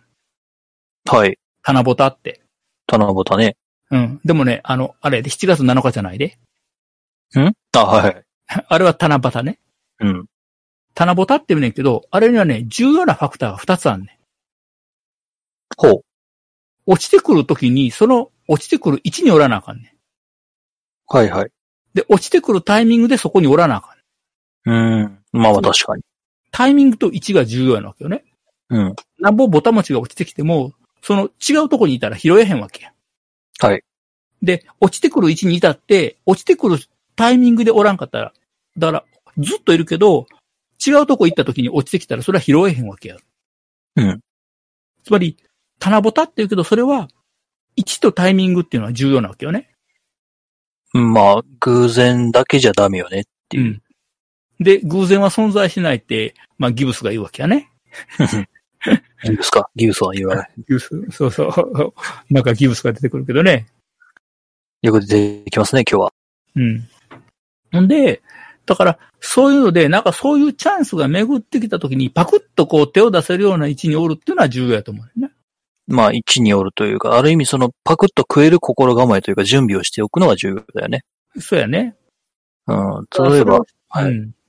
だそういうのがあれば、まあいろんなチャンスが巡ってくるかもしれへんし、何もしてなかったらチャンスがあってんけど、気づいた時には、すっときすでに落としっていう可能性もあるよね。そうですね。まあそういう意味では、ある意味このサポートラジオとかサポートトークっていうのもある意味一種のチャンスではあったりするんですよ。そういう意図も込めてやってたりはするんです。うんそういう意味では今ここで聞いてくれてる皆さんっていうのは、ある意味そういう心構えはもうすでにできてるのかなっていうふうには思います。どうでしょう？ん。わしもそう。ううん。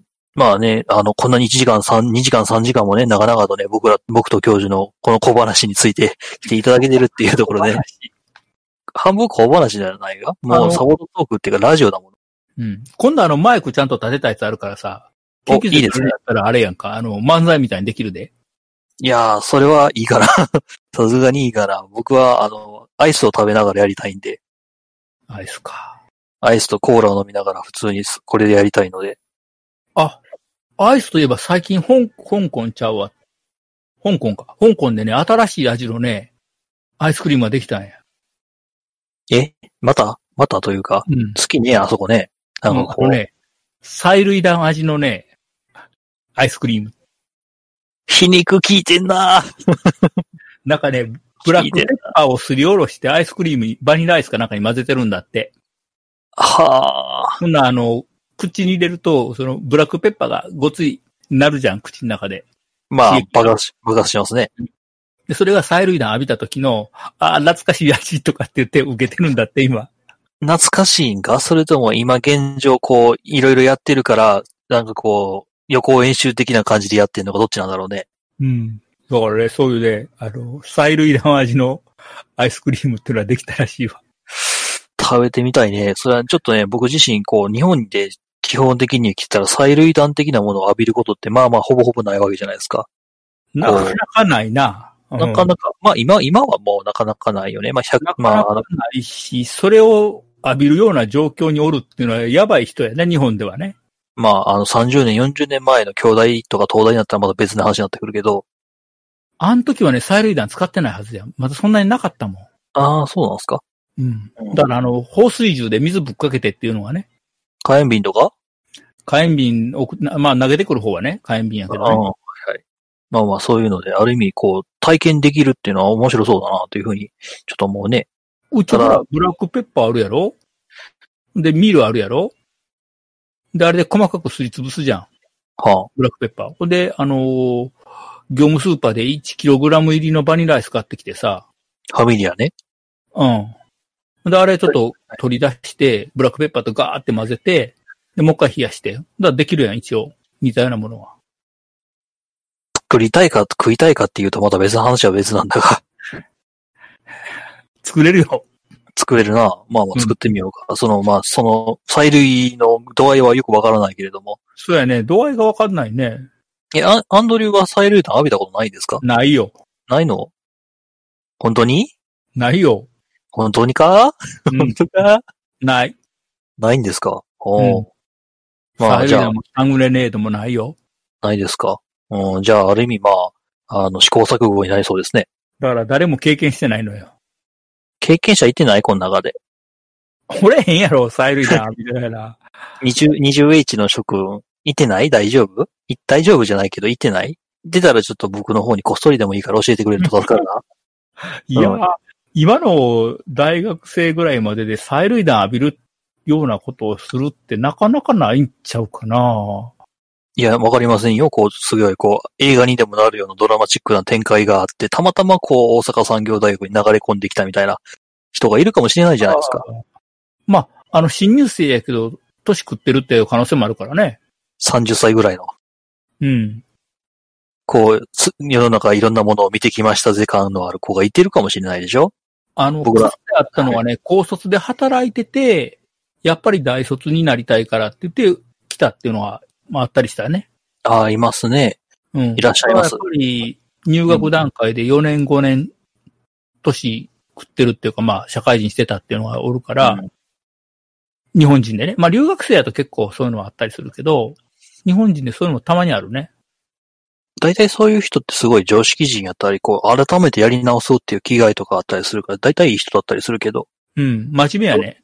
うん、やっぱりね、あやっぱ自分で、大体そういう人ってさ、自分で、まあ、あの、稼いでるっていうか、自分でお金払ってやってる人が多いから、うん、やっぱりそこは真面目にやるよね。そういう人と関わりあると、やっぱすごい、あの、メリットというか、やる気、自分自身のやる気にもつながったりします。うん。ただまあ、あの、17H ではいてなかったような気がするね。めったにおらへんからね、そういう人はね。いないと思う。っていうんでね、まあ、もうもし、20H 僕全然知らないんで、言ってたらね、関わり合ってみるっていうのもいいんじゃないかなっていうふうに思います。大体そういう人は面白いエピソードは持ってるしね。うんいや、私もさ、4月2日のガイダンス行って、後ろから見とく予定やったけど、まあ、ミクが喋ってって言うから5分ぐらい喋っただけで、まあ、あんまり全体見ただけやからね、あの、しげしげとはこう見てないから、うん。わかんないもんね。とりあえずなんか100人ちょいの集団に向かって喋りました。あの時112名から1人なんかちょっと体調悪くて来れなかったんで、112名来てたんで、え。え112名に対しては喋ったけど、全員の顔ずっと見てるわけでもないし、うん。うん。とりあえず学生の方向いて、とりあえずまあ発生はしたけど、ね。で、個々との学生とのやりとりも全然ないから、うん。とり、とりあえず学生一回見ましたぐらいのレベルで、わかるってことは、うん。まあ、中身というか、どういう人が来られてるかっていうところは詳しく僕らもさっぱり分かってないんですよ。うん。あ多分ね、あの、あなた方 20H 自体もね、あの、お互い 20H 同士も全然分かってないと思うんですけども。あの、多分ね、高校が一緒でやったりとかね。あは、は、まあ、いけるやろね。うん。で、高校違ったけど、中学の時一緒のやつがたまたま、あ、なんでお前来てんねんみたいなのになってたら、あの、うん、横の付き合いはできるけど、多分ね、あの時になんか来てとにかく資料配られて1時間話を聞いて、はい、もう帰れって言って追い返されてるから、あそこでなんか友達あたあたりできたとかっていうのはやっぱりないわね。少ないと思うよ。まあ、逆に、あの、危機感持ってる子やったらそこの時点で、あ、やばいって、あの、ここら辺ちょっと聞いとかな。まあ、確かに多分、あの、兄貴とか大学生活は横のつながりが重要やとか言ってたとか言うんやったら別の話なんだけど、うんやっぱりね、経験則で言うと、ガイダンスの時とかね、最初は全然なくて、授業始まって、レポート課題を出された時とかっていう時に、え、今、どんな、何やった時、今何言ってたっけ？とかって言って横と話をしたりして、たまたまそこでつながりができるみたいな。多いですね。うん。あとね、私の時はね、あの、入学前に吹っ飛んだやつがいてね、頭が？いや、あのね、株に乗って走ってたら、えー交差点で一旦停止を無視して突っ込んできた乗用車に、株ごと飛ばされたっていうのがいてね。おお太りましたね。それはね。うん。で、それで片足の骨を折って、えっ、と、松、杖ついてきてたのよ。松葉杖ついて。で、しかも、えっ、と、西成からやねんけど、まあ、あの、ほぼ100ゼロやったから、毎日タクシーで来てタクシーで帰るのよね。いいね。うん。まあ、タクシー代は全部保険から出んねんけど。うん。で、そいつが、何やったかなまあ、あの、タクシー乗ってくるんで、道路の混み具合もあるから、割と早めに着くのよ。事業開始に比べて。で、私も割と早めに行ってたから、まあ、いつもそいつ来るっていうの分かってたから、で、声かけて、で、教室まで一緒に行ったりしよったから、うん、まあそういう関わりっていうかね。で、そういうところからこうね、あの、あ、いつも杖ついてるやつおるなと思ってたら、あ、タクシーで帰って、で、だから、あの、同じ方向に帰る学生一緒に乗って帰ってたりしてたけどね。ああ、まあね、一緒だしね、料金。うん、料金一緒やし、で、タクシーの料金なんてこう、時間によって変わっちゃうじゃん途中で混んだりしたら。うんだから、あの、普通にそれで、毎回やってたな。おーうん。まあタクシーの、うん。あね、あの、学生としてタクシー乗るっていうのはかなり珍しい部類ではあると思うけど、あどうそういう感じで。と思うやろう。天気悪いとかな、時とかさ、党員生が4人ぐらいでタクシー乗り合いでな、野崎から来んね金持ってんな、あいつら。ん。でもね、野崎駅前から、当院の本館、あの外館の方までやったら1メーターかな。ああ、もう500円ぐらいか。1メーターか、まあ、プラスもう1個ぐらいやから、4人で乗ると、バス乗るより安いんだよね。あの、あのシャトルバスは50円やけど、近鉄バス乗ったら250円や。おお4人で1000円や。ああ、そう考えると。うん、そう考えるとね、安いね。うん。で、しかも野崎駅降りてからは、もう雨ひどいからタクシーで行こうみたいな。うん。うん、そんなんあるよ。いいね。いいねって思ってしまった。東キャンパスでもあそこのあの、守衛さんとこ、バス停の、はいはい。あの辺の前までタクシーがピッと止まったら、党員生ボロボロって降りてきて、ってもあるからね。ハンブルジョうん。ア。あ学生のまあ方が貧乏やわ。どっちかっていうと。俺の方が貧乏。うん。学生はなんか雨降っても金ないから、こう、頑張って傘さして歩いてきてるとかね。台風の中歩きましたね、僕、そういえば。そういうのあるからね。行った、行ったけど授業ないとかね。クソああって思いながら。まあ私はね、一回やったのが、台風がもう来るから、やばいから、もう俺は自主的に休校にすると。うん。うんただし、SNS には書くなと。なんで？だってさ、あ、来てるやつか。あ、そういうことか。もうだから、休、もう1時間目の授業休校にするけど、これは SNS には書いたらいかんよって言ったらツイッターに書いてるやつがおってね。バカモン。で、バカ野郎って言ったら消しよったけど、でいや一緒や結局その日は、休学長名でもう休校するって言ってなったから後からね、ギリギリ。まあまあね。うん。だからもう私は早めにもう休校って勝手に休校にした。うん。まあまあ、そういうこともあったりするんですよ、皆さん。やっぱり、今から台風とかも来るんでね。ええいや、まだちょっと早いやろ、台風は。いや、でもまあ、1号、2号がもうだいぶ前に来て一号、二るから号、ね。うん、だからもうそろそろ、あの、1ヶ月、2ヶ月先ぐらいには来るかなっていうふうには思ってる。えっと、技の1号、力の2号か。そうやね。うん。うんまあ、ぶっちゃけた話、あの、あんまり違いはない気がするけれど。うん。うん。今、今、セ、セガ3白やっけ？知らん、それは。え、セガ4白やっけなあの。仮面ライダー1号の、あの、役者さん誰やったっけ？藤岡？ああ、藤岡さんな。うん、が、あの、セガサターンっていうゲームの、うん。あの、CM のキャラクターやってて、セガ、セガ三四郎っていう。で、今、今、藤岡さんの息子さんが、あの、セガ四四郎っつって、あの、セガサターンの、あの、CM を引き継いでやってるっていうのがある。えー、それは知らんかったな。確かそんな感じだった気がするな。僕もあんまり詳しいところまでは知らないけれども。テレビ見ひんからな。僕も見ないな。うん。ただネタで、ネタでそういう話があったんで、ちょっと、聞いたぐらいかな。うん。何の話やねんな、これな。まあ、そうあ、そうそう、これね、はい、もうだいぶ時間経ちましたんでね。立ちましたね。あの、このさ、あの、あの、授業中でも言ってたけど、スピーカーとマイクのミュートをされてるこの方は一体、そうやね、謎やねん、これ、スピーカーミュートしてるから、だって僕らが今こうやって話題に上げてることすらも多分分かってないよね。うん。あのーまあ、サポートと、まあ、でもな、えっと、ログインっていうか、そのチャンネルに入ってきてるけど、まあ、マイクミュートはこっちの方でかかけてるわけやんかあの、一般学生さんは喋れないようにってことで。うん。あの、なんかあったらスラックの方に書いてねってことで。うんで、スピーカーミュートしてると、これって、ねこっちの喋ってること聞かへんから、あの、ログインしてますっていうだけやんか。チャンネルに入ってるで。うんログイン履歴は取ってないからね、これ。多分。うんで、まあ、これ、あの、学版書いてくれてる人何人もいるけど、それほんまの学版かどうかもわからへんし、だから、あの、そうやね、これ、ディスコードって、ログイン、ログアウトの、チャンネル入ってる入ってないの、ログ取れへんのよね。うん。うん、だから、ここへログインしてたからって言って、出席にもならへんしね、授業中。そうですよ、皆さんって言うんで。まあ、こんなこと言うとサポートトーク聞いてくれる人少なくなっちゃうかもしれないじゃないか。あ、いやいや、だから、あの、授業の時ね、このスピーカーミュートが謎やね。